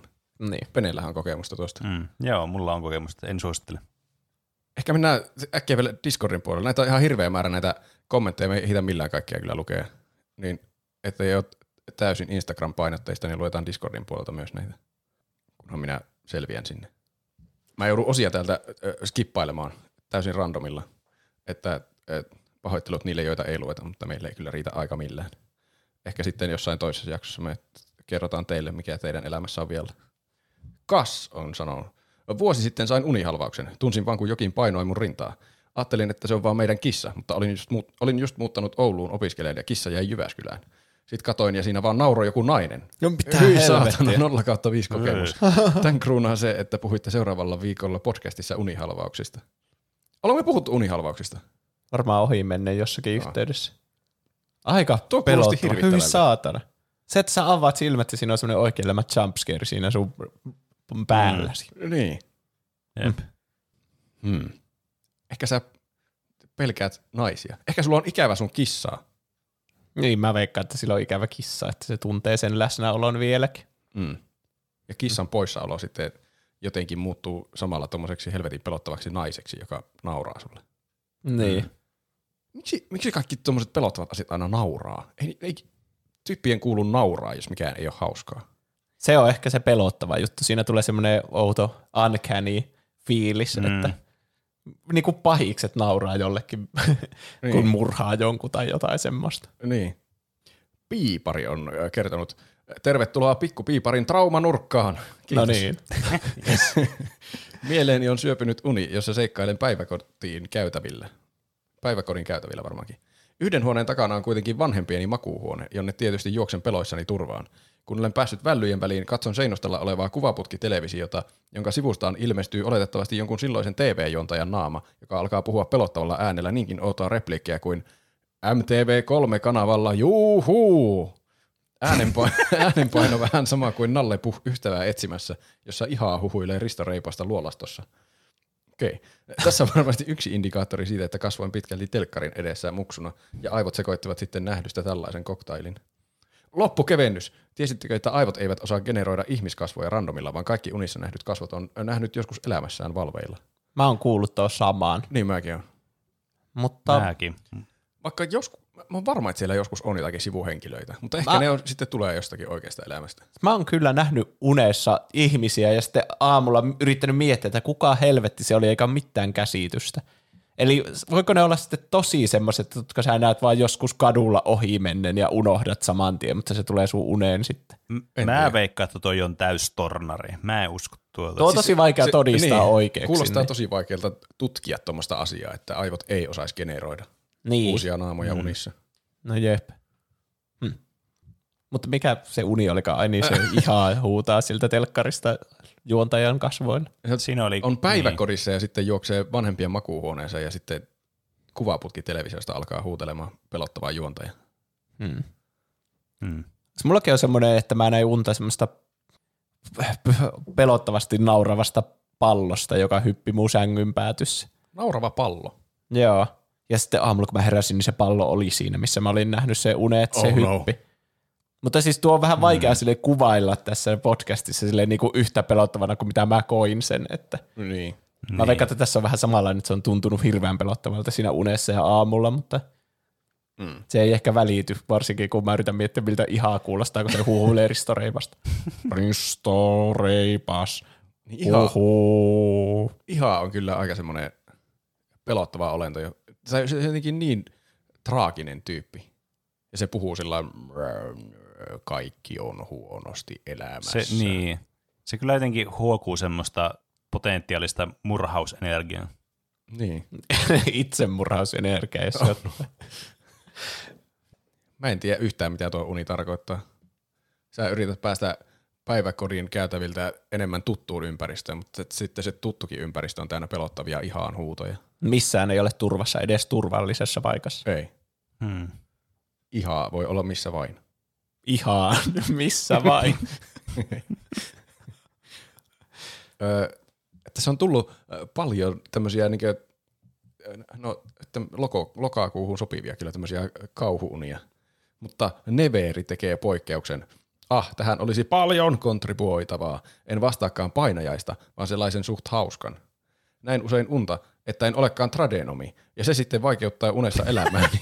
Esim. Mä Jois, näen aika usein unta, että mä en ole tradenomi. Sama täällä. ja se sitten vaikeuttaa unessa elämääni. Esim. joissain unissa saan potkut 11 vuoden työuran jälkeen. Syy siihen, etten olekaan oikeasti valmistunut, on se, etten ole suorittanut pakollista AMK-ruotsia. Kuulostaako samaistuttavalta? Hassuahan tästä tekee se, että pidän ruotsin kielestä ja luin AM AMKissa kaikki mahdolliset ruotsin kurssit. Unien, unien lisäksi mainittava vielä Hypnagogic Hallucinations seteistäni upein, eli Phoenix-lintu, joka lensi ulos vaatekaapistani. Upea oranssi lintu, sulissaan vielä tulenkipinöitä. Mä en ymmärrä, mikä on Hypnagogic Hallucinations. En tiedä. Neverin täytyy Ja onko se vähän niin kuin va- onko se sama asia sitten kuin valveuni? En Se tiedä. ainakin kuulostaa tuossa kontekstissa siltä. Ehkä. Mm. Mutta tuo, tämähän on selkeä tuommoinen huijarisyndrooma uni. Niin, Että kyllä. huomaa, että yhtäkkiä selviää, että se, ei sulla olekaan niitä papereita, mitkä kuului olla. Tuommoisesta Niin. ihan niin mitättömästä asiasta johtuen, mitä ei voi kukaan mitenkään tietää. Mä rupesin miettimään, että jos itselle kävisi sille, että töissä vaikka saataisiin tietää, että mä en ole oikeasti valmistunut ikin, niin mitä mulle kävisi? Mä vaikka, että ei mitään. Niin. Koska sillä ei ole mitään merkitystä sitten, kun sä oot saanut sen työpaikan ja ollut siellä jonkin aikaa, niin sillä, että mikä sun koulutus oli oikeasti. Ehkä sitten Niin. siellä johtoportaassa olisi, että oh, me voidaan laskea sun palkkaa varmaan puolella, kun sulla ei ole niitä papereita. Niin, ehkä. Hmm. Mutta t- tähän ratkaisu on, että sun pitää käydä AMKin ruotsin kurssi uudestaan. Niin, ihan varman päälle, että su, niinku, sä tiedät itse ainakin, että sä oot käynyt Niin. niin. se sitten. Ja viet varmuuden vuoksi todistuksen siitä sinne esimiehille. Ilman, että ne kysyy sitä erikseen. Niin kyllä. Sä vaan postitat sen niille tai viet sen sinne liveen. Kerrot, että kattokaa nyt, tässä se on, ja sitten poistut huoneesta. Niin. Kuulostaa siltä, että sillä pääsee noista, tusk- noista huijarisyndroomatuskista eroon. Kyllä. Jormalainen on kertonut, näin joskus kymmenenvuotiaana unta, että olin kaverin kanssa Villinlännen kylässä. Mentiin johonkin taloon, josta yritettiin löytää aseita, ehkä intiaanin pelossa tai jotain. Intiaanien pelossa tai jotain. Ei ehditty kauaa talossa olla, kun jostain ovesta tuli yhtäkkiä kaksi isoa körilästä uhkaavan näköisenä meitä kohti. Kaverini nappasi seinällä olevasta asettelineestä 1,5 litran limukkapullon ja sanoi jotain sen suuntaista, että näillä me pärjätään noille. Otin myös telineestä pullon, mutta se olikin tyhjä. Eikä tyhjä pullo tietenkään käy aseeksi. Tässä, tässä vaiheessa tuli paniikki ja painoin, painoinkin äkkiä eskiä ja quit game. Siihen sitten heräsin. Ah, tässäkin oli tämmöinen twisti vielä lopussa, että se olikin videopeli koko ajan. Tai kuulostaa joltakin Black Mirror-jaksolta. Mm. Niin oli. Tuommoista mahtavaa unissa, kuinka tuommoiset aivan järjettömät asiat tuntuu itsestään selvy- selvyydeltä. Niin. Että ei tyhjä limukkapullo tietenkään käy aseesta samoin kuin niinku täysi limukkapullo. Niinpä. Et se on just sitä, että ei osaa kyseenalaistaa mitään outoja yksityiskohtia, vaan ne, Niin. se uni luo sen tunte. Uni ei luo niinku pelkästään niitä tilanteita, missä sä oot, vaan myös sen niinku tunteen, mitä sä koet siinä tilanteessa. Mm. Uni on ihan omituinen konsepti muutenkin, että sä pystyt tekemään tommosia, sun pää vaan tekee tommosia kohtauksia ja keskusteluja muiden ihmisten kanssa. Ja sä siellä unessa niinkö et osaa ennustaa, mitä se sun kaveri sanoo siinä keskustelussa, vaikka sä itse rakennat sen koko keskustelun aivoissa. Niin. Mä jotenkin ymmärrän mm. sitä. Mm. Unista kyllä riittäisi puhuttava vaikka kuinka. Niinku, se on mielenkiintoinen asia. On ja se kyllä. Just se, että mitä se niinku oikeasti kertoo. Sitä me yritetään tästä koko ajan päätellä. Niin. Mm. Ja olisiko hyötyä muistaa unia paremmin vai olisiko sitä vaan haittaa? Niin. Koska ne kaikki tieto on, se on vähän niin kuin, että joku chat GPT mukaan kirjoittaa kirjan, niin eihän se oikeasti luo uutta kirjaa, vaan se vaan mm, muokkaa aikaisemmat yhdeksi uudeksi kirjaksi vähän niin kuin Niin. niin. näennäisesti. Niin vähän samalla lailla unet toimii, että sun aivot ei voi saada nukkuessa mitään uutta, koska sulla on silmät kiinni ja sä oot sun omassa sängyssä. Mm. Sun aivot vaan niinku yhdistää eri asioita, mitä sä oot kokenut niin, uudeksi mössöksi. kyllä.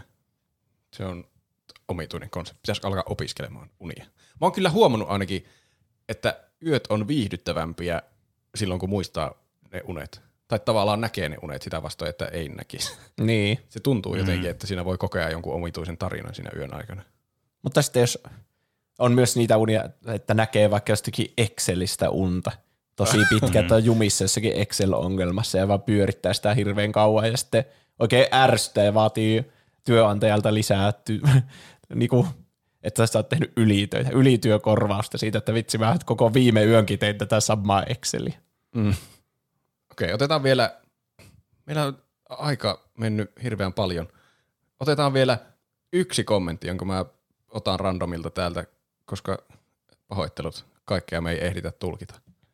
Tulkitaan vielä tämä. Tämä on Roopen lempikommentti. niin. Dyrenair saa nyt kunnian olla viimeinen kommentti tässä. Osui arpa sinun kohdallesi. Muistan aika hyvin NS Atlantis-unen, jossa on ollut, ollut jossain täysin vieraassa kaupungissa, jonka arkkitehtuuri on funktionaalisen askeettista. Kaikki näyttää rakennetun marmorista ja vaaleasta kivestä. Sitten näen, kun meri vetäytyy rannalta yhteen suuntaan ja ihmiset pakenee toiseen. Juoksen kierreportaita rannan korkeimpaan torniin, josta on suuret avoimet, parve- avoimet parvekkeet joka suuntaan. Vesi nousee pystyyn kauempana järjettömän korkeaksi hyökyaalloksi ja oma ratkaisu on tarttua tornin ovenpieleen ja yrittää pitää kiinni kaikki voimin, kun vesimassa syöksyy kohti. Tiedän sen jotenkin olevan turhaa. Herään unesta, kun veden hirvittävä voima paiskautuu päälle, ympäröi ja vie mukanaan. Tämä oli pelottava. Aika siisti uni mun mielestä. Sä koit, mitä ne ihmiset koki Atlantiksen kadonneen kaupungin viimeisillä hetkillä. Niin. Hmm. En tiedä mitä. Tässä on, selvästi, tässä on selvästikin jäänyt niin jotkut traumat, niin silloin kun oli joskus 2004 oli se tsunami siellä tota, niin, Taimaassa. Joo, mä luulen, että joku täällä kommentoikin myöhemmin, että, että liittyiköhän se tuohon siihen, siihen aikaiseen tsunami-hommaan. Niin. Hmm. Mä veikkaan, että tätä on väläys sun edellisestä elämästä. Niin ehkä. Meillä nyt on hirveänä erilaisia teorioita tällä hetkellä tästä näistä rinnakkaistodellisuudesta ja vaihtoehtoisista elämistä, mutta jos Ei me nyt haittaa. uskotaan hetken aikaa siihen, että kun sä kuolet, niin sä synnyt uudestaan, niin selvästi joku sun edellinen elämä on sitten ollut tommoisissa olosuhteissa. Ja mm, sä näit sen viimeiset hetket siinä sun silmien Niin. edessä. Niin. Ehkä. Tai sitten sä et luota sun uimataitoihin. No Ja se sun on aika yksinkertaista. Sun pitää Ei, mennä uimakouluun. Juuson selitys oli ehkä siistimpi. Tai ehkä se pelkää ilmastonmuutosta. Aa, että se pff, ilmastonmuutos meille näkyy aika semmoisina tylsinä asioina, mutta sitten se, sun aivot muuttaa sen tommoseksi tosi konkreettisesti katastrofiksi, että kun jäävuoret mm. sulaa, niin siitä tulee välittömästi tommonen jätti aaltosta, joka pyyhkäisee pois. niinpä. Ala kierrättämään enemmän dy- Joo. dyrenain. Ala kierrättämään ja me uimakouluun. Ja myös yritä ottaa yhteys toisiin ulottuvuuksiin. Sillä kataat nämä kaikki kolme vaihtoehtoa. Kyllä. Kyllä. Okei, nyt meidän täytyy lopettaa unien lukeminen. Vaikka tämä oli yllättävän mielenkiintoista, mä en tiennyt yhtään mitä tästä tulee. Tämä on kyllä hauska aihe ollut. Pahoittelut niille, jo- joiden kommentteja ei ehditty lukea. Ehkä joskus, joskus toista, jos me innostaa uudestaan lukemaan unia, riippuen kuinka paljon ihmiset vihaa tätä jaksoa. Mutta äh, nyt siirrymme seuraavaan osioon, jonka nimi on, että mitä Juuso on tehnyt tässä viime viikon aikana. Tämä on mun lempisegmentti, mitä Juuso on tehnyt. Mulla on iskenyt Spider-Man-innostus. Oho, Sen takia, kun se Spider-Man 2-peli on ollut nyt, se on saanut tosi hyvät arvostelut ja muuta. Mä en ole siis pelannut sitä ensimmäistä, enkä sitä Miles Moralesta, Mm. mutta Mm. mm. mä innostuin katsomaan sen Into the Spider-Verse-leffan. Mä ajattelin, että mä katson sen ensin ja sitten katson ehkä sen Acrossin sitten seuraavana. Ah. Ja sitten siitä, kun mä katsoin sen, niin mä innostuin jotenkin Miles Moralesin hahmosta ja mä pelasin sitten sitä, en läpi vielä, mutta sitä Spider-Man, sitä Miles Moralesin, sitä peliä. Mä joskus meinasin ostaa sen, kun se kiinnosti mua hyvin paljon, mutta sitten mä en uskaltanut, kun mä ajattelin, että pitää pelata se ensimmäinen peli ensiksi ennen kuin voi sitä pelata. Siinä tulee riikäppi, että mitä on tapahtunut Milesin elämässä ennen sitä. Ja sitten varsinkin, kun siinä on tosi samoja asioita kuin siinä Spider-Verse, niin kuin niissä leffoissa, niin Joo. kyllä mu- musta tuntuu, että okei, no niin, tällä on nämä perheenjäsenet ja nämä kaverit, ja sitten kun törmää johonkin, että aha, tuo sen Uncle Aaron, niin mä tiedän tasan tarkkaan, että kuka pahis siitä tulee milloinkin. että kyllä nuo tarinat on vähän semmoisia, että kyllä niistä pääsee kärryille. Niin. Mä oon kyllä kiinnostunut nuo Spider-Man-pelit, kun ne on kuulemma ollut hyviä. Joo. Se oli siinä mun PlayStation Plus-tilauksessa mukana siellä, niin Aa. se oli helppo vaan ladata ja ruveta pelaamaan. Ja sitten muuten, mä oon pelannut nyt Shadow of the Colossusta, mä oon vähän yli puolessa Aa. välissä, se on ollut siellä mun backlogilla ikuisesti. Hmm. Se on kyllä semmoinen peli. Jos sano, laittakaa viestiä, jos haluatte, että mä teen siitä aiheen. Öö, mä varmaan teen joka tapauksessa, mutta se on kivempi sitten lukea, että mä tein sen juuri sinun takia, joku kuunteli. Mutta siinä aika lailla mun peli ja leffarintamalta tältä viikolta. Mitä Pene on tehnyt? No, mulla on ollut aika tämmöinen pelipainotteinen viikko ainakin noiden, mitä teit viime viikolla osion puolesta, että aika paljon semmoisia samoja. Nyt on ollut vähän semmoinen, että mulla ei ollut semmoista semmoisia uusia pelejä oikein mitä pelata, mitä mä oon miettinyt, mä pelaisin tai muuten. Mutta enemmän semmoisia, niin pelannut semmoisia samoja pelejä, niin kuin jotain Deep Rock Galacticia on tullut pelattua ja Borderlands 2, mistä mä mainitsinkin, että sitä tuli aloitettua uudestaan, niin sitä on tullut pelattua. Tämmöisiä juttuja. Y- semmoinen kans oli, mikä tällä viikolla tuli, että mä, mä en muista kerroinko mä sitä varsinaisessa jaksossa, mutta mä oon ainakin kertonut siitä niin, tuolla niin, niin ö, Patreonin puolella näissä meidän pre-showssa. Mä hain opiskelemaan tuonne Kaakkois-Suomeen AMKiin tuota game designia, ja siinä oli 3600 hakijaa, ja 60 jotakin pääsi pääsykokeisiin esitehtävän perusteella, ja mulle tuli viesti, että mä pääsin sinne jatkopääsykokeisiin, niin mä oon nyt ollut sitten siitä hyvin innostunut tällä viikolla, että se on ollut päällimmäisenä ehkä tämän viikon osalta, mitä on jäänyt mieleen sitten. Jee. Me, Hyvä peli. Oli, kuulosta- se olipas kuul- kyllä tuonne hyvin ku- tuonne lakoninen ja tuommoinen silmänkääntö suoraan sinne Juuselle päin, että kiinnosti kuin kilo jotain, mikä ei kiinnosta. Me, me ei innostuta tästä tarinasta enää yhtä paljon kuin me ollaan kuul- kuultu. Se on ihan totta, ainakin kyllä. kolme Kuullut kertaa. niin monta kertaa. Tai jo. Mutta ehkä me halutaan kuulla, suoritus. Että, niin, ehkä me halutaan kuulla, mitä Ju, äh, ei Juuso, kun Roope on tehnyt viime viikolla. Öö, mä oon jatkanut True Detectiveä eteenpäin sitä ykköskautta. Vielä ei ole lopussa asti. Yksi jakso on jäljellä, finaalijakso on jäljellä. Menee jännittäväksi. Hui. Se on ollut kyllä hyvä. Ei ehkä Hmm. Niin uskomaton, mitä mun odotukset oli ihan liian korkealla, kun sitä oli hypetetty mulle niin kauan. Mutta siis hyvä se on ehdottomasti ollut. Olen tykännyt. Ja sitten mä oon, no hotellihuoneessa asustelen nykyään koko ajan, niin sitten siellä on Switchi mukana, niin mä joku ilta rupesin testailemaan Donkey Kong Countrya, miltä se tuntui. Oho. Se oli hassu peli. Mm. Se on kyllä, siinä helpottaa ja ehkä vähän pilaa sitä pelikokemusta mulla, kun siinä pystyy niin helposti sillä Switchillä niin kelaamaan taaksepäin sitä, koska se on aika vaikea peli jossain kohdissa, että pitäisi niin alkaa palata alkuun si- siinä levelissä, kun tippuu jostakin rotkosta ja sitten alkaa varmaan elämätkin loppua jossain vaiheessa, niin mä oon vähän turha herkästi ehkä kelailee, että no olisin mä tosta oikeasti päässyt. Niin ehkä jos semmoisia halu- yksittäisiä hyppyjä vaan menee taaksepäin, niin siinä tulee vähän outo olo, mutta, niin.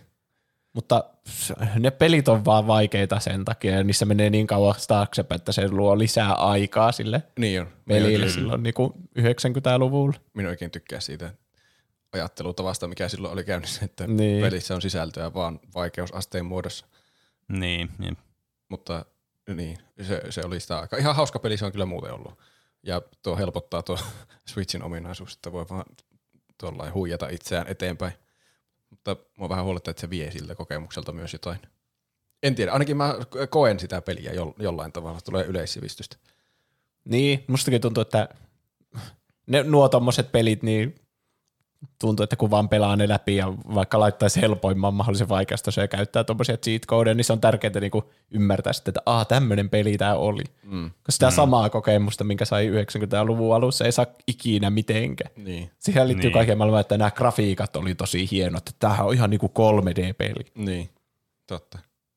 Ja se ei varmaan tunnu kovin hienolta ne grafiikat, mielestä ne näyttää ihan surkeilta. Mun mielestä ne näyttää huonommalta kuin Crash Bandicoot, ihan reippaasti.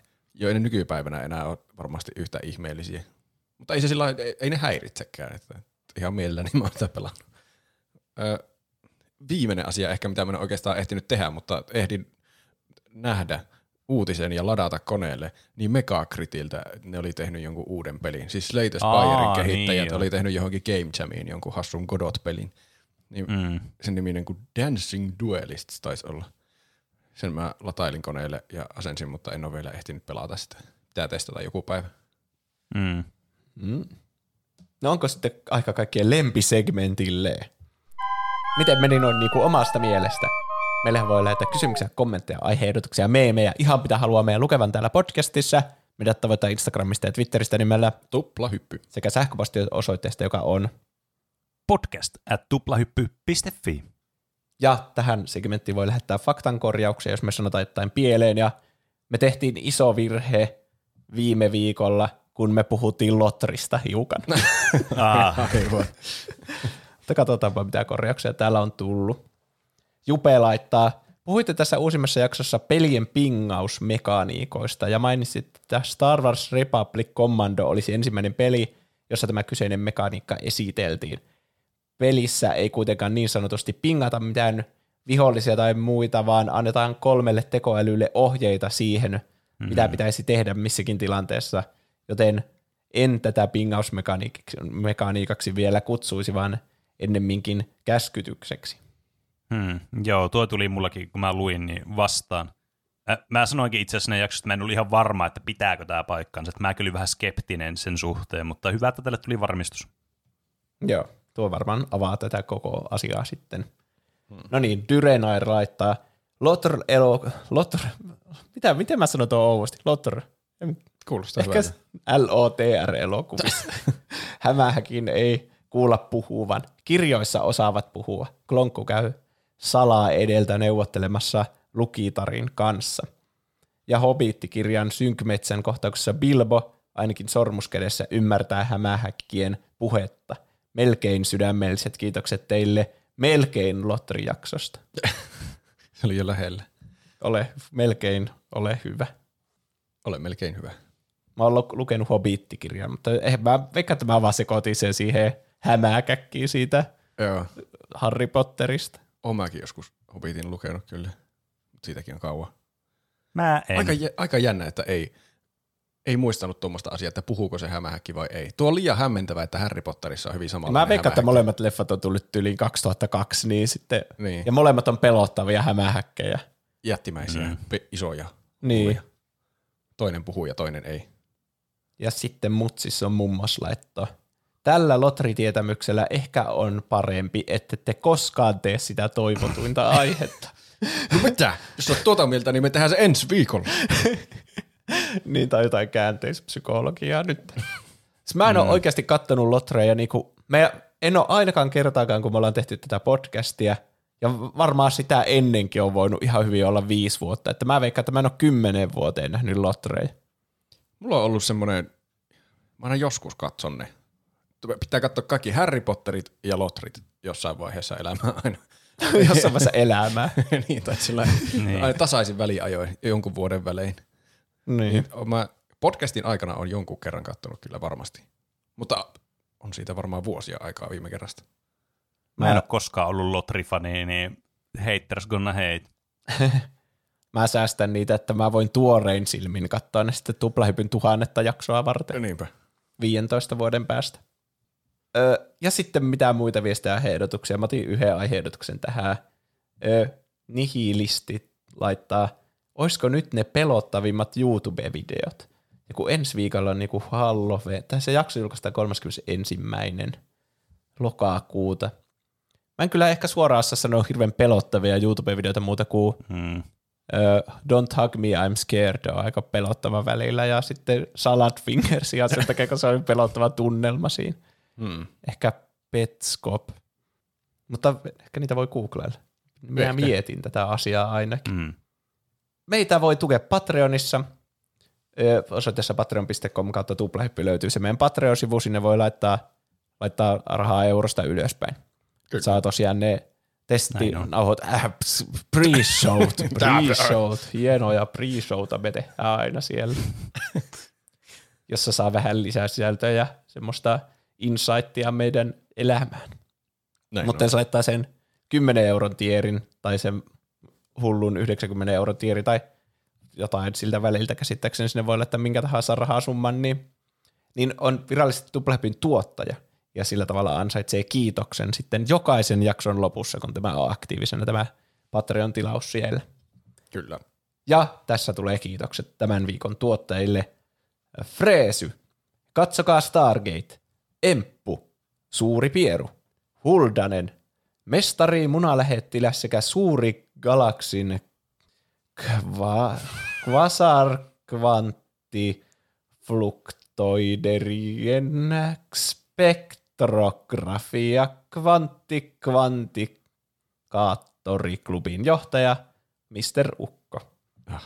Saiman Norppa, Kas, Kusve Kusimuna, Helena, Nahkasikari, Enemi Maaria, Styrre, Moussi, Tumppitsone, Larso, Massiivinen Pökääle, Keetor, Laitapuolen Kulli, Emi Barbie, Peruna Kiisseli, Siellä. Siellä. Jafar, Patreonin salasanan unohtanut kirjanpitäjä, joka ei vaihtanut nimeään kuukauteen, pahoittelee. Dyrenair ei jaksa. Parhaat päivät on morbailtu. Whisky ja piipari. Kiitos tosi Kiitos. paljon Paljon porukalle.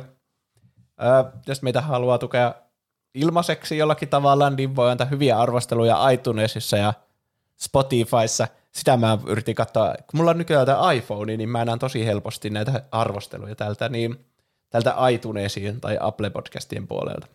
Tämän jakson sponsoroi Apple. Niin täällä on tullut arvostelu muun muassa siis naurutakuu hyviä podcasteja ja mielenkiintoista pelitietoa.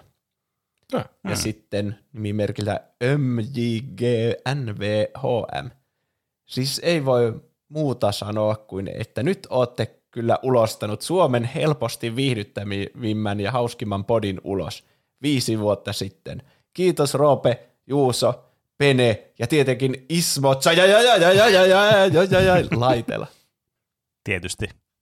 Ja sitten Kiitos. Poppamies 93 laittaa Suomen paras podcast. Aiheet kiintoisia ja juontajia on mukava kuunnella. Se on mukava kuulla. Kiitos. Kaikki näistä oli viien tähän arvosteluilla. Oh. Laittakaa semmosia, niin kyllä. Mm, koska muita Keep it arvosteluja ei lueta. Ei. Ne poistetaan nimessä. äkkiä järjestelmästä kauas pois. me reportataan ne jonakin Spämminen. Hate speech. asiattomana. niin, hate speech. Neljä tähteä. Rasisti. Jep.